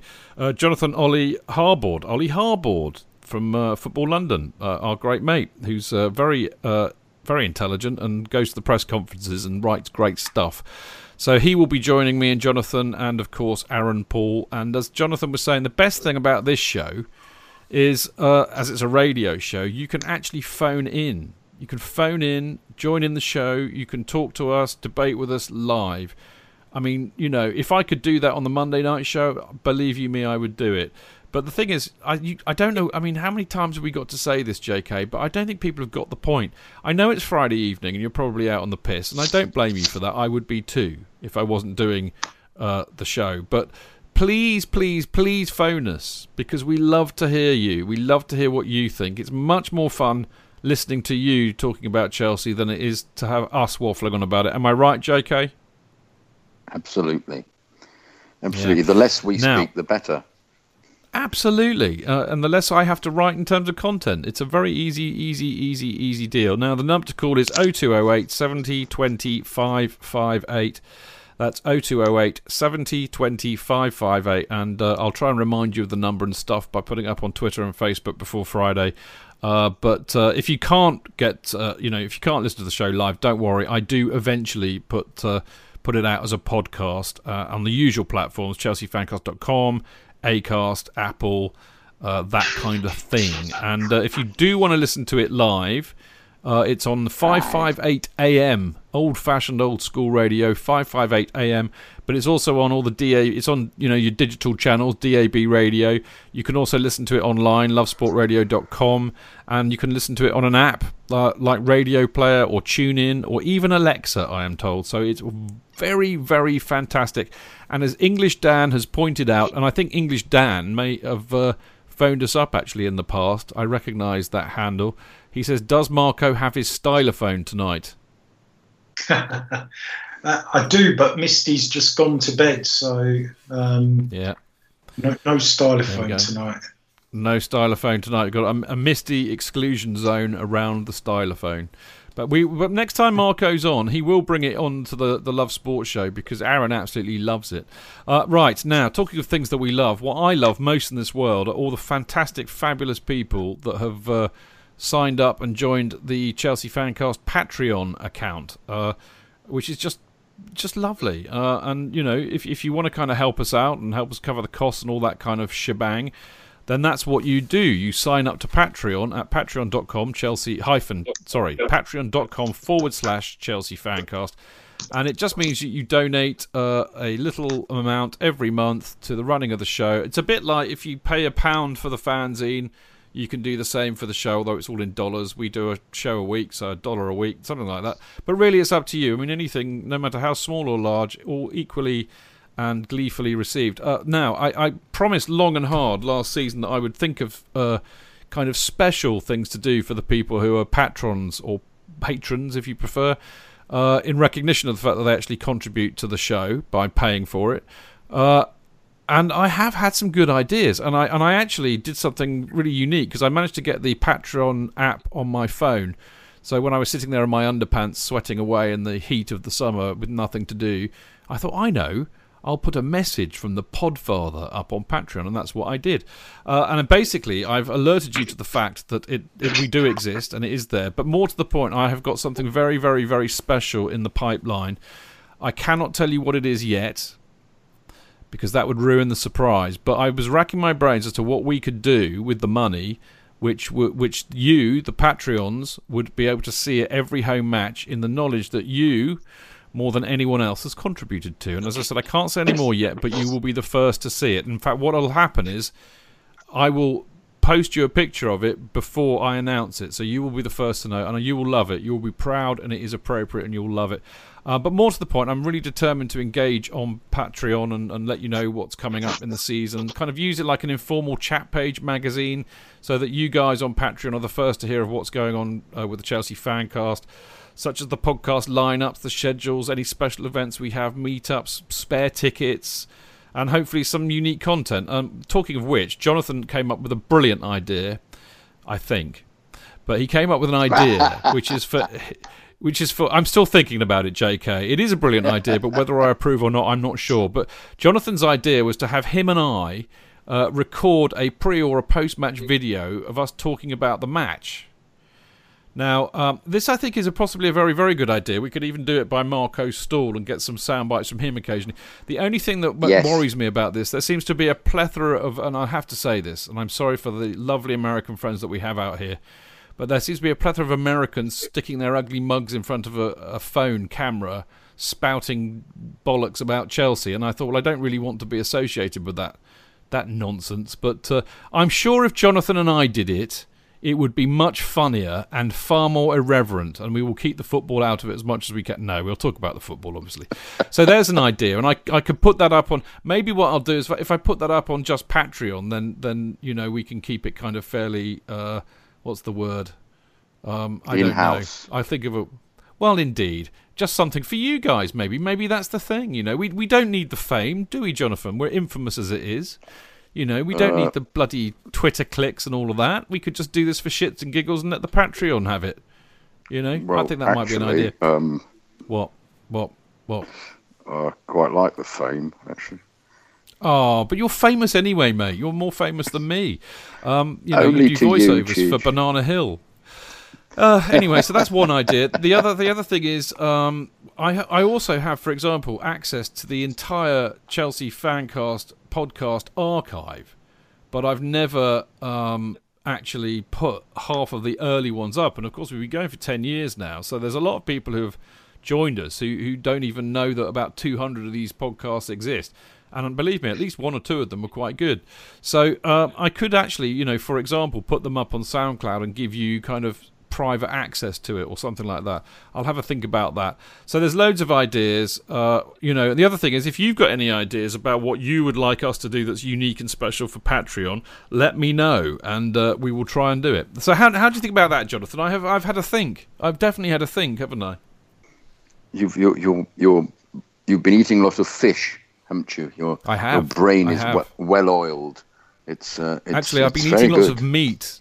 I've been eating lots of meat this Oh. weekend because it's been barbecue. Barbecue sent. Oh, yeah, you know, Steve Moe has just put Cheltel stories. There is, for example, Steve, uh, uh, uh, an edited highlights of the best of Cheltel stories, Tales from the Shed, which are two podcasts worth. I could put that up there. So there you go. Anyway, brilliant. Food for thought. Uh, and there we go. Right now, uh, more serious matters. Chelsea Supporters Trust uh, have got our, well, we've got our AGM, uh, which is the most important meeting we have in the year, and that's going to be on Sunday, the 19th of August, the day after the Arsenal match at Stamford Bridge. Uh, you do need to be a paid up voting member to attend because there are votes involved, but it's well worth attending uh, as it's where we present our annual report about what we've been up to in the year and a summary of the results of the annual survey, which was completed last May. And of course, it will also launch the board elections where you can vote me off. No, no, no, don't do that. Where you can vote for a new board and uh, also vote on the motions which kind of outline and set the agenda for what we're going to do in the next year. So if you're a, a voting member and you're paid up, do come along on the 19th of August. It's at Stamford Bridge. Uh, two o'clock, I think it kicks off. But uh, if you're not a member, go and bloody sign up and do it quick because you won't have much time. And if you want to do that, it's very, very easy. Uh, you get a badge, a nice shiny badge, if you pay five quid to be a paid up voting member, which means you can attend the meetings. And to do that, you go to chelseasupporterstrust.com. Uh, and it's all pretty easy to do it from there. And of course, follow them on Twitter at Chelsea S Trust. So, uh, what else is new? Well, new season, new uh, new CFC UK. I delivered my article for He Who Must Not Be Named very, very late, but he gave me a very special dispensation as it was my birthday, and he's very lovely for doing it. Anyway, the new CFC UK will be out for the Huddersfield match, and is entitled "Come On, Come On, Hurry Up, Sarri, Come On," which I just think is genius. so well, well Very done, good. Dave. For so- very good. Well, somebody put on Twitter, mate, when they saw that. That'd be great. Get that going in the shed end, and we will pogo afterwards, which I think would be a fantastic idea. For those of you who don't know, it's uh, it's Sham sixty nine. Sham 69. Come on. We're going down Going the pub. down the pub. There dun, you go, my dun. kind of song. So there we go. So that's on the cover with uh, uh, Signore uh, Sarri as well. So there you go. Now get hold of it on the stall at a match day uh, at home, and you'll see Marco. You'll see you, won't we, Marco? At Yeah. the stall. Be there. Yes. For a little chat. I can have a little chat with Marco, bring him a hot chocolate when it gets cold, or a limoncello in the summer months, and he'll be a very happy man. Uh, does a sterling job there, standing there getting uh, uh, rheum- rheumatism, arthritis, and uh, frostbite usually. Uh, if you uh, can't actually turn up to the stall itself, then you know it's on sale by the sellers on a match day in the streets and away, of course. But you can subscribe easily, and you can get it digitally by going online at cfcuk.net. And if you're in the USA, follow Twitter account at cfcukusa Or if you want a hard copy in the States, you go to Dan Lundberg, who is at D Lundberg underscore. Uh, last but by no means least, of important shout outs, and I think actually, given what Marco was saying and Jonathan about the uncertainty uh, surrounding the redevelopment of Stamford Bridge, it kind of brings into focus quite sharply the wonderful organisation that is the Chelsea Pitch Owners, who, of course, own the freehold of Stamford Bridge and the pitch, and they make sure and ensure that football, uh, Chelsea, more to the point, will always play at the ground that is our home. Uh, unless something nefarious happens, and to stop something nefarious happens, the thing that you have to do is to go and buy a share. Go and buy a CPO share. They only cost you 25 quid each now, uh, or you can buy up to, I don't know how many you can buy up to actually, but they used to be 100 quid, so they've, they've dropped the price, which is a great thing. Uh, all you have to do, email info at chelseapitchowners.com, and of course, check out chelseafc.com forward slash fans forward slash chelsea hyphen pitch hyphen owners, and follow them on Twitter at pitch owners. Now, in part four, the last and final part, in lieu of the fact that we don't have many emails for the first show of the season, quite predictably and understandably. Uh, luckily, we have the legend and the genius that is Mark Worrall on the show. And of course, Mark's had a busy summer as he always does, and he's hoofed out another couple of books. One of them's his, which is Arrivederci, Antonio, which is a follow up to his other book about Antonio Conte. And uh, the other one, which I tell you what, if, you, if you're new to Chelsea and you're young, go and buy this book, which is The A to Z of Chelsea Where Were You When We Were Shocking, which is by the wonderful Neil Smith, Smithy, who uh, was part of my well the mob that I joined because he's been going forever, but he knows Psycho Phil really really well. Used to knock around with Phil in the seventies, and he's one of the nicest blokes you'll meet at Chelsea, and if, and he's got an encyclopedic mind. And uh, Marco will be talking all about those two books uh, after the break, and Jonathan has an email to read out. So there we go, busy part. See you in a sec.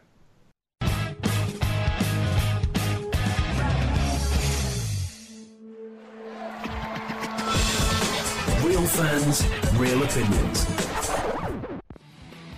I'm Jason Cundy, and you're listening to the Chelsea Football Fancast. Up the Chelsea! Footballfancast.com.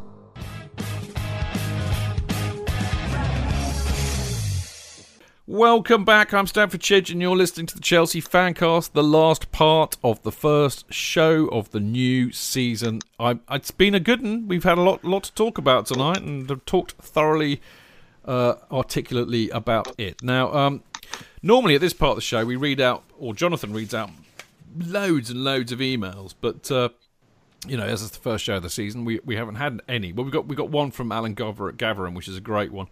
So we're going to read that out in a minute. But uh, as we've got Marco on the show, which is great timing, uh, anybody would have said that I fixed it to be so. I may well have done. But um, we've got a couple of books out from the Gate 17 stable. Uh, the first one is Arrivederci Antonio, which is by Mark himself. And the second one is uh, from Neil Smith, the wonderful Neil Smith, who's a very old Chelsea friend of mine, in both senses of the word. Uh, and it's the A to Z of Chelsea. Where were you when you were shocking? Can we talk about your book first, Marco? Yeah, I mean, my my my book uh, essentially uh, the, the, the season before last, I, I wrote a book called um, "The Italian Job: A Chelsea Thriller starring Antonio Conte," and what a journey that was. We won the title, but typically at Chelsea, what goes up comes down very quickly, and so part two of um, part two of Antonio Conte's uh, little odyssey in SW6 is um, basically the longest goodbye um, any Chelsea managers uh, ever had. Um, I think because he kind of written off the season in pre-season um, with, with, the comments that he made, and and you know it's just kind of the the same format as the first book um, goes through the season from kind of pre-season, the sort of the hopes and expectations, uh, pretty much as we're talking tonight about the forthcoming season, and then how it all maps out. Um, you know, with a few sound bites from supporters along the way, um, including your good self, Chidge, and I think JK gets a mention in there as well. Oh. But it, essentially, I'll buy it it's, then. It's, just, it's, it's uh, it's just a supporter's eye view of the, the, the granular uh, life of um, what it what it what it's like, you know, what, what Chelsea's like, and obviously the, the conclusion uh, we, we all know what happens in the end. Um, so yeah, I mean, hopefully uh, people seem to enjoy the first book, so that just wraps that up. Um, and then Neil's book. Uh, well, Neil's been working on this book for, for, for quite some time, and, and I know you've sort of spoken at length about him there. But um, Neil Neil's encyclopedic knowledge of Chelsea is such that um, he he actually found errors in um, the, the masterworks of uh, recent masterworks of Rick Glanvill, Chelsea historian. Blimey. That's how sharp his mind is. Um, you know, he, he's the kind of guy. I mean, I've been going to Chelsea for um, what we talking about? God, I don't know, forty-five years, whatever, something like that. He's been going a lot longer, but he he can actually tell me. Um, scores, attendances, teams, and bits of detail from pretty much every game he's been to, which goes back to the 60s. So his, his kind of books are, the nice thing about it is kind of like this, this personal journey. Um, but, but it's, uh, they're all games where um, the, fir- the first game um, is Villa 2, Chelsea nil from 1978 and you know he tells the story about the day and the hopes and how the hopes are dashed. And it, and it just follows a similar path you know particularly back then when expectation wasn't all that nowhere near the same as it is now. Um, you know a lot of those games were, uh, are in when we were in the second division as well. Um, and it's just it's told in a really easy paced whimsical way um, and you just think, you know, wow, what what a good story. And, uh, you know, the horrors are all in there. Rotherham six, Chelsea nil. Um, you know, Middlesbrough seven, Chelsea two. Uh, there's no end of um, horror stories in, in, in this book. Uh, but but you know, it's, it's, it's just really well written, um, and it kind of under underlines, um, you know, that that sort of, you know, people say, oh yeah, he's proper Chelsea that fella, and it's not it's not because he was there when we were shocking, um, or you know, it's it's just that he, was there at a time when the team, you know, was was the team, and he just went home and away. Um, and you know, these are kind of like painful away games. Um, but you know, throughout, although the football was, uh, you know, wasn't all that, you know, all the camaraderie um, and the hopes, all, all, those things that every football supporter, doesn't matter which team you support, um, you know, would readily identify with. And I think, you know.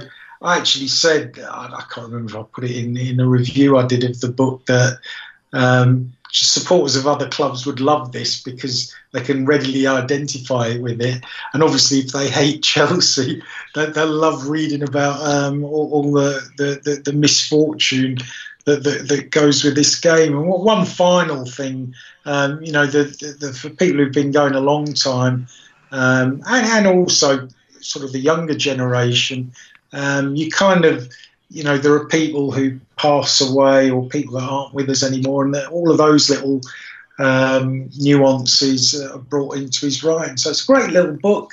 Um, and you know it's available worldwide as are all Amazon book. Uh, sorry, all Gate 17 books. Doesn't matter where you are in the world. If you've got an Amazon account, you'll be able to get it uh, with local, printed locally with local postage rates. So um, yeah, and also available in ebook format for, for people who like them that way.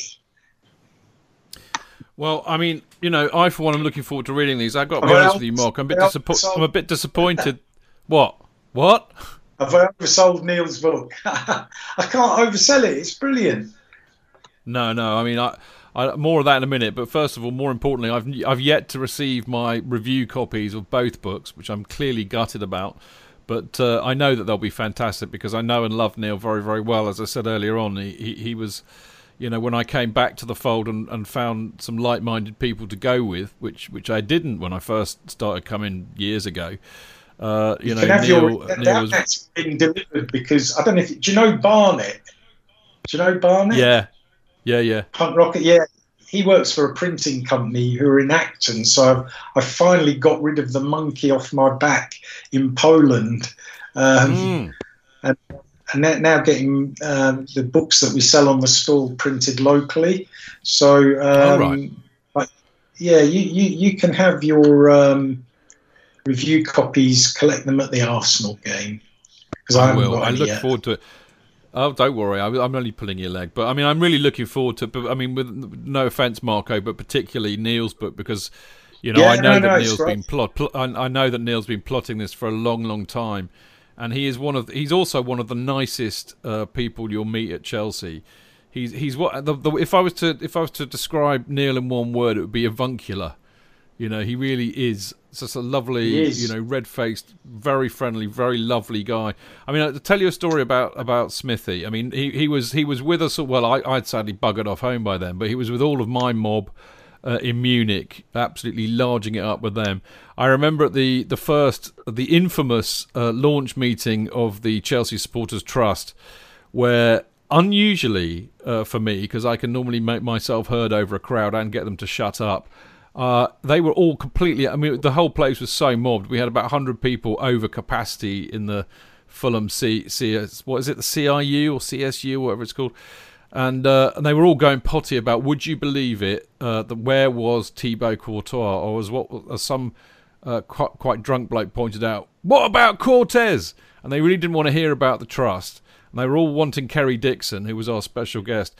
And Neil basically just got up on a, ch- a table and told them all to shut up because I was talking and they needed to bloody well listen to me. So uh, Neil is an absolute star, and as you said in the in the preview on Amazon, Marco, he, he's seen more than two thousand Chelsea games, and he's been going since '66. And, and as you say, he's got an encyclopedic mind. I was talking to somebody the other day about Kelvin Barker, who is, you know, he is Mr. Chelsea in the '80s, and his recall of every every salient de- uh, incident is remarkable. Of course, the reason for that I now know is that Kelvin doesn't drink, so he can remember it. What makes Smithy's Yeah. memory even more remarkable is that he drinks like a fish. So I don't know how he does it at all. But there you go. Oh, Uh, well, look, good luck to you. You what, mate? No, no, I'm just saying, uh, it's bizarre. He should go on, I don't know, Mastermind or something. I mean, I, would Yeah. imagine, you know, his ability to retain all kinds of trivial information are probably um, the, the same. So, Hmm. yeah. Well, look. When uh, good luck to you both with those books. I mean, you know, you, you you've been listening to, to this show long enough, you lot out there, to know Marco well, and what a fabulous writer he is, and what a lovely, fantastic bunch of books he has on Gate Seventeen. These two, I promise you, will not disappoint. And uh, on that point, I will endeavour to find uh, get get Smithy out to a pub, put a beer or two in front of him, and have my tape recorder with me, and do an interview with him about the book. Because uh, I, I will do anything I can to plug Neil's book. get on the show. Yeah, but mate, Neil and Skype. Oh, God, yeah. He's got I- it, it took me years to get him on Twitter. Yeah, you know, it ain't happening. What I tell you, what will happen, and and it, and in fact, actually, you will know Smithy, you lot out there. If you remember when we did the podcast, which had an interview with uh, Mark Meehan and and Smithy about the Eddie McCreadie book, because they co-authored that amongst others. Uh, Smithy was on that, and you'll remember how good that podcast was. I did a special one-off of them being interviewed about that book. And what I did is I went to the Atlas and basically poured beer down Smithy's face. And once you do that, the stories start flowing, and he's hilarious. So we'll do one to plug his book because I'd do anything to help him out on this. And what would, what do you think of them? What the ideas behind the book?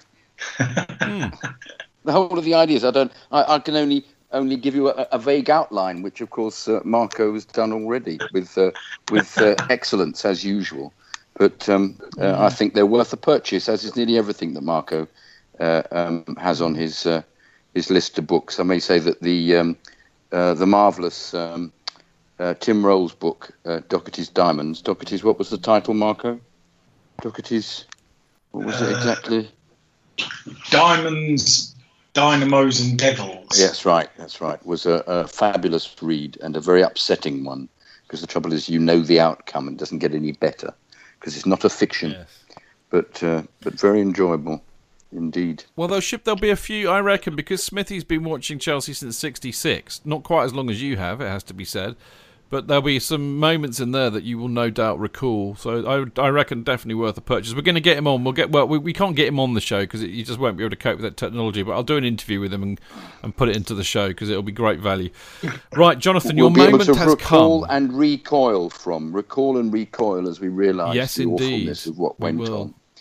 Um, We this is from indeed. Alan Gavrin. I don't agree with it. I'm going to have to call him out, Alan, Rootless Cosmo.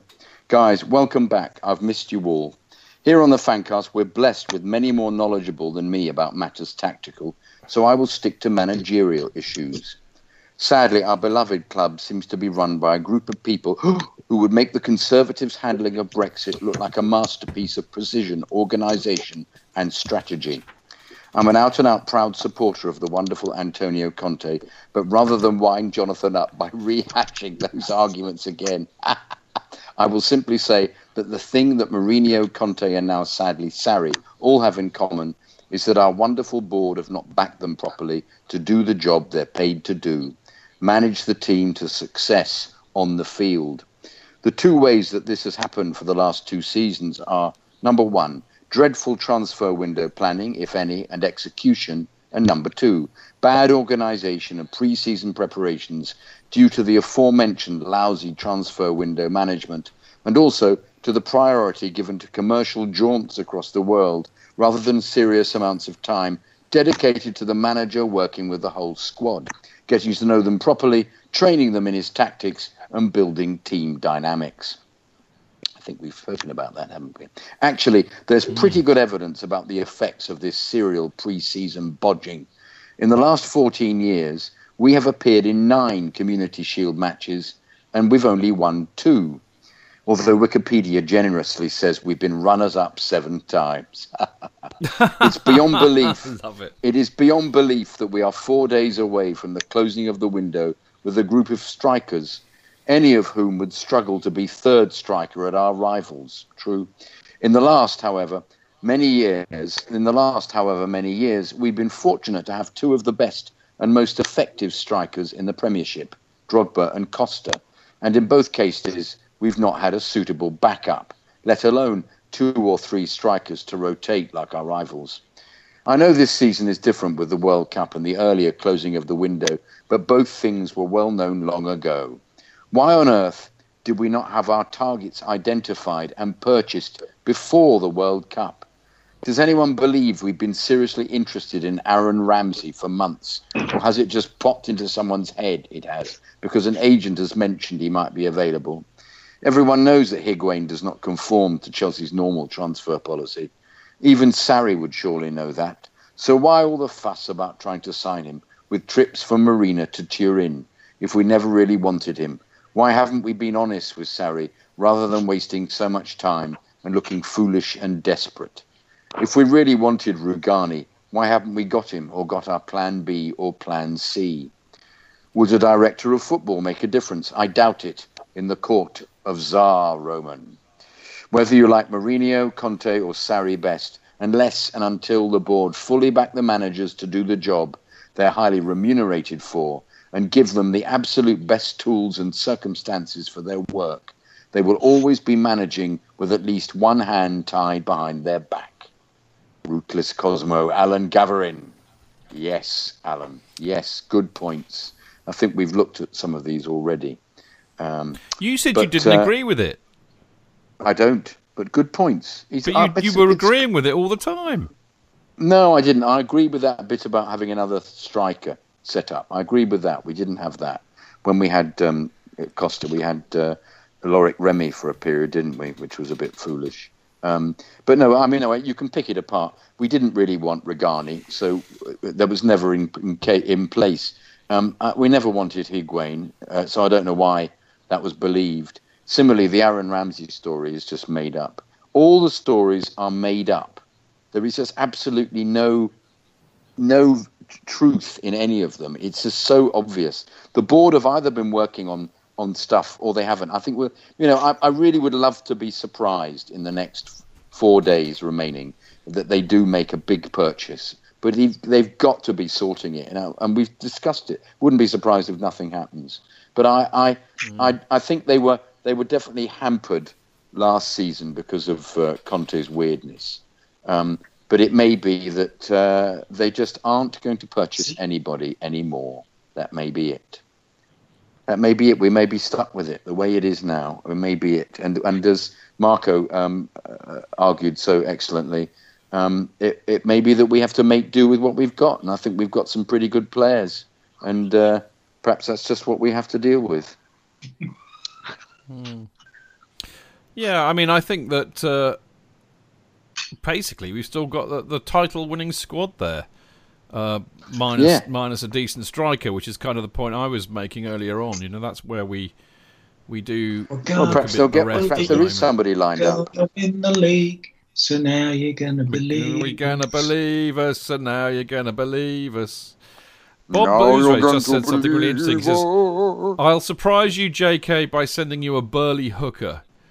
Okay. I, that reminded me of uh, Craig Burley, who said something uh, on ESPN that absolutely. I didn't see what he said, to be fair, but uh, I, I, understand that he was saying that we're, we're becoming like Arsenal, and he got absolutely canned for this. And yet, this is something that we've been saying on this show for the last year and a half, particularly Tony, the Arsenalification of Chelsea. Uh, so, you know, I'm not going to stick up for Craig Burley, who, a, who, who I think is a toothless dick, but, you know the bottom line is this is what we've been saying, and maybe this is what we're seeing play out anyway. I hope not, because uh, I can't stand Arsenal. But there you go. Now, um, for you, look, you what? What youth? What? No, no. What? Um, excitement that there's a bat flying in the garden, so Misty's come to see it. oh wow! It sounds like something like a scene out of Hunter S. Thompson, mate. This is yeah, yeah, country. Yeah. Well, how about that? There are bats in Marco's There'll be a belfry. bat flying in the garden. The omens are not good. Indeed. Okay, right. Uh, now, look, you lot out there, uh, particularly to Alan, thank you for sending in your email, uh, which I thought Jonathan wasn't too harsh on, to be honest, but there you go. Uh, we, as as you know well by now, we love to hear your emails. We will always do our bestest and darndest to read them all out. Um, but for that to happen, then you need to get them to me at chelseafancast at gmail.com, preferably on a Sunday night latest. I, I, do the script on a Monday, so I like them, you know, ready to go on a Monday. So make sure you get them in on the Sunday, because uh, otherwise you might miss the cut. Uh, so there we go. Get them to chelseafancast at gmail.com and they will be read. Now, I'm afraid that is all we've got time for tonight. Uh, we'll be back next Monday, of course, where I'll be joined by Jonathan and the mm-hmm. return of the smart buddies, Tony Glover whoop, whoop, whoop, and Alex Churchill. Yes, indeed. So it'll be absolute chaos next week because we'll probably we, we will probably be fresh off a four 0 drubbing from Huddersfield and Tony and Alex will just be absolutely vitriolic. So it'll be hilarious. No, Tony will be pacifying everybody, telling everybody to stop shitting their nappies, and Alex will just basically spontaneously combust in a foul mouthed litany of very naughty swear words. That is what will happen on Monday. Remember where you heard it first. Uh, now, talking of Tony, happy birthday to Tony, the Reverend Tony Glover, because it's his birthday today. And of course, it was my birthday yesterday. And I just want to say, uh, in particular, thank you uh, for all of your amazing, wonderful messages uh, saying happy birthday to me on Twitter and Facebook yesterday. They were really appreciated. Uh, I was getting most of them. I was, I was having lunch with my family. And uh, Marco, you'll be delighted to know that the first uh, birthday greeting that I showed my mother was the one that you sent to me on Twitter with uh, "Happy Birthday, Chidge" emblazoned upon Debbie Harry's fine pert breasts. Oh yeah, she did have a T-shirt on. I have to. I hasten to add. My mum was most impressed with that. She thought that was great. So there you go. So thank you so much. Uh, the other thing was, by the way, it took me. I, I, kind of watched the match back when I got back, and it took me the entire match and another hour to respond to every message that I got on Facebook and Twitter. So you were just amazing. I'm just so touched. Thank you very much. Now, uh, do not forget to tune in to the Chelsea Fancast on Love Sport Radio this Friday between 7 o'clock and 9 p.m with me, Jonathan, Ollie Harbord, and the uh, wonderful Aaron Paul, where we we will, of course, be talking all things Chelsea and looking ahead to the real start of the football season and our match against Huddersfield. And as Jonathan and I were saying earlier on, the best thing that you can do uh, to make me happy is to phone in, join in the show, debate with us live. The number to call is 0208 70 558, and we will, of course, send you reminders about this before Friday. Now, you can follow the show on Twitter at Chelsea Fancast. Please follow us and me, Stamford Chidge, Jonathan at Jonathan Kidd, and Marco at Gate17 Marco. And, of course, check out the website, chelseafancast.com.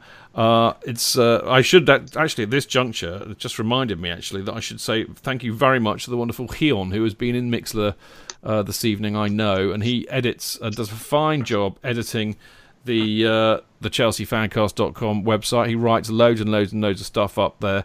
As do many bloggers uh, who are, in no particular order, the wonderful Vin Blue, Vinny, uh, Dean Mears, who's in the house tonight, Chris Bradford, uh, Simon Phillips, the uh, uh, well, the irrepressible Simon Phillips, we should say, uh, who does a fine job and has got his own podcast now because uh, I said to him he couldn't come on mine until. Uh, this is an interesting fact, actually. I did say to Simon, who asked if he could come on the podcast, and I said, Of course you can, but you have to have had a drink with me before a game and afterwards. Those are the rules. And he, he, he couldn't do that, so he's set up his own podcast. But fair enough, no problem with that. Uh, so Simon Phillips, CFC Science, also known as Dave, uh, Nick Blakely, Nick Stroudley, who's new to us, a Blue Up North, the wonderful John Ellis, and of course the uh, the unique, beautifully formed Alex Churchill, the girl who likes balls.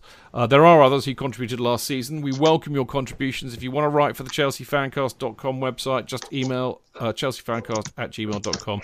Thank you to all those who do.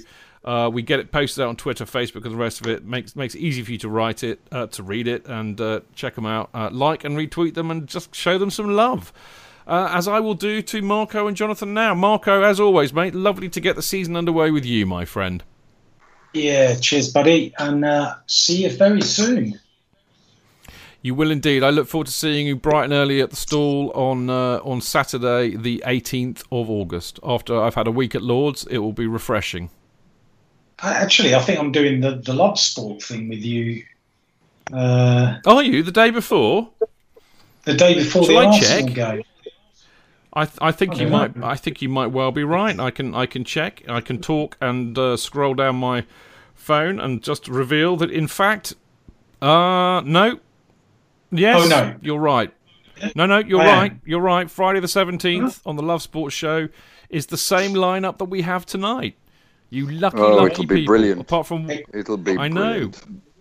Except There'll be one edition, which of course. Exactly that. We'll have the stylophone as well. Uh, so, Marco, brilliant. Uh, I'll see you on that Friday. Look forward to it. Maybe we can sneak in a quick cheeky beer on the. Oh no, I've got. Oh, actually, I, am meeting. I'm meeting somebody straight after the show that night. But uh, anyway, Ooh. I'll see you then, and I'll see you on the Saturday. It's business, mate. All right, business. My Take it easy. Yeah, my. Pho- I will. Okay. Jonathan. Bye, Jonathan, Marco. you are superb as always. as always. Thank you. Lovely I'll bring the rattle. to have you on the. Sh- you do that, and I'll see you on Friday, JK. Looking forward to it already. Thank you, you lot out there, for listening. See you next time. Until then, keep it blue, keep it carefree, keep it Chels. Up the Chels! Up the Chels! Bye!